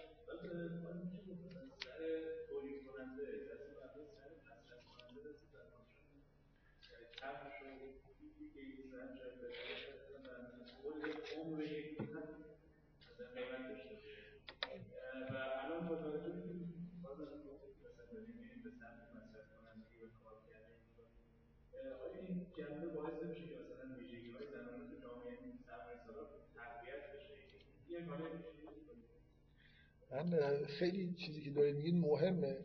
اونم اینه که ولی یه, چیزی رو دارید با هم دیگه به اصطلاح مخلوط می‌کنید. اینکه فضای زنانه‌ای در دنیا داره حاکم میشه با اینکه فرهنگ مرد سالار حاکم. شما باید انتظار داشته باشید که اگه یه مردی رفتارهای زنانه در واقعیت حالتهای زنانه داشته باشه به طور جبرانی تفکرش و فرهنگش مردانگی رو بیشتر توش در واقع تقویت کنه. شما وقتی یه نقطه ضعف واقعی دارید فرهنگ چیکار می‌کنه؟ فر... یعنی خداگاهی اصولا یه جوری حالت جبران نسبت به واقعیت های موجود داره. بنابراین اصلا من می‌خوام از نظر تئوریک بدون این بحثی که شما کردید باید انتظار داشته باشید که شدت گرفتن یه جور خودآگاهی ها و فرهنگ های مرد سالار نتیجه یه جور از بین رفتن ویژگی های واقعی مردانه و طبعا شاید بروز یه سری ویژگی های بیشتر زنانه توی base واقعیته که باعث میشه این فرهنگ به صورت جبرانی به وجود بیاد. یعنی چون مرد function مردانه خودش از دست میده حالا با یه فرهنگ مثلا مرد سالار جای خالی یه چیزی رو پر می‌کنه. یعنی یه واقعیتی که حالت ها یه جوری حالت های زنانه به یه معنایی توی یه بستری داره شیوع پیدا می‌کنه عوضش فرهنگ روز به روز داره به سمت ارزش گذاری یه چیزای دیگه میره بفهم آره حالا اینکه چجوری میشه بیان کرد؟ که چجوری میشه اینو بیان کرد؟ حالا توی هنر یا جای دیگه خود فکر کنم مسئله سخته. ولی من اصلا کاری به این ندارم که ویژگی های واقعی چیا هستن و چیا نیستن. اینکه فرهنگ ارزش گذاری های خودش رو چجوری داره انجام میده بحث مرد سالاریه آخه این اینکه مصرف کار کودک یا کار آره. من, من فکر می‌کنم که یه, یه چیزی که یکی از این چیزایی که نوشته بودم گفتم فعلا دیگه نمیگم. ببینید نظام سرمایه سالار فکر می‌کنم حرفی که قبلا زدم. سن ایدئالی که توی نظام سرمایه سالار وجود داره کودک و نوجوان. یعنی بالاترین مصرف و انسان مصرف واقعی که توی نظام سرمایه داری میشه در واقع نیازها رو وقتی که اوج نیازهای فیزیولوژیکه و کودک و نوجوانی که پر از مصرف های کالاهایی که نظام سرمایه داری می‌تونه تولید کنه. شما هرچی هرچی بیشتر به معنی واقعی کلمه سنتون بالا میرو رشد می‌کنی نظام سرمایه داری کمتر جوابگوی شماست. خب؟ وقتی یه نظامی یعنی نظام سرمایه داری در پنهان این آرزو رو باید بکنه. ای کاش همه آدما تو سن 13 14 سالگی متوقف می‌شدن. اگه اینجوری می‌شد خیلی خوب بود. میخوردن و برای ریخت و پاش می‌کردن و مصرف می‌کردن و ما تو چیزایی که اونا می‌خواستن رو براشون مصرف می‌کردیم. می‌خواستن بازی کنن وسایل بازی فراهم می‌کردیم می‌خواستن بخورن می‌دادیم بخورن. احتیاج به عشق به معنای خیلی بالاش نداشتن احتیاج به یه سری احساسایی مثل خودشکوفایی و نمی‌دونم این چیزهایی که تو نظام سرمایه داری نمیشه تأمینشون کرد نداشتن بنابراین خیلی موجودات خوبی بودن. بنابراین حالا یه خورده کوتاه بیایم سر اینکه بگیم مثلا جنسیتی نگاه کنیم مصرف کردن و برای خاطر اینکه نوع مصرف مهمه و مصرف بیشتر در واقع کار دوران مصرف کالاهای واقعی نظام سرمایه‌داری کار کودک و نوجوان. ولی همچنان توی گفته شما یه حقیقتی هست. ولی آره, آره خب. مثلا بازی بیشتر با طبیعت مردا سر کار داره. مثلا فرض کنید کالا بعضی از کالاها مثل کالای تزیینی و اینا چرا کیف و کفش گفتیم؟ صنعت لوازم آرایشی نمی‌دونم صنعت چندم دنیاست ولی واقعا فکر کنم اصلا خیلی از کیف و کفش و اینا جلوتره. و اصولا زنان است کیف و حالا مردا خلاص یه دونه کفش و یه کیف ممکنه بخرن ولی لوازم آرایشی صنعت بسیار بزرگ و سودآور کاملا زنان است حالا مردم کم کم دارن, دارن راه میفتن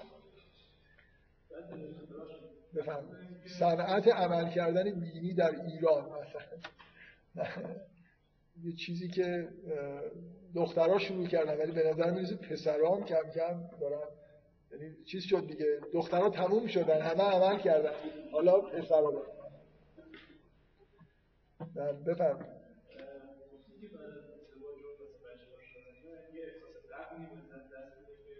آره. آره من در مورد امروز نمی‌شد این فیلم نشون داد. پروژکتور همچنان کار نمی‌کرد. ولی این اینکه خیلی توی این فیلم زیاده. یعنی محشید عملا حالت چیز داره دیگه. که نه.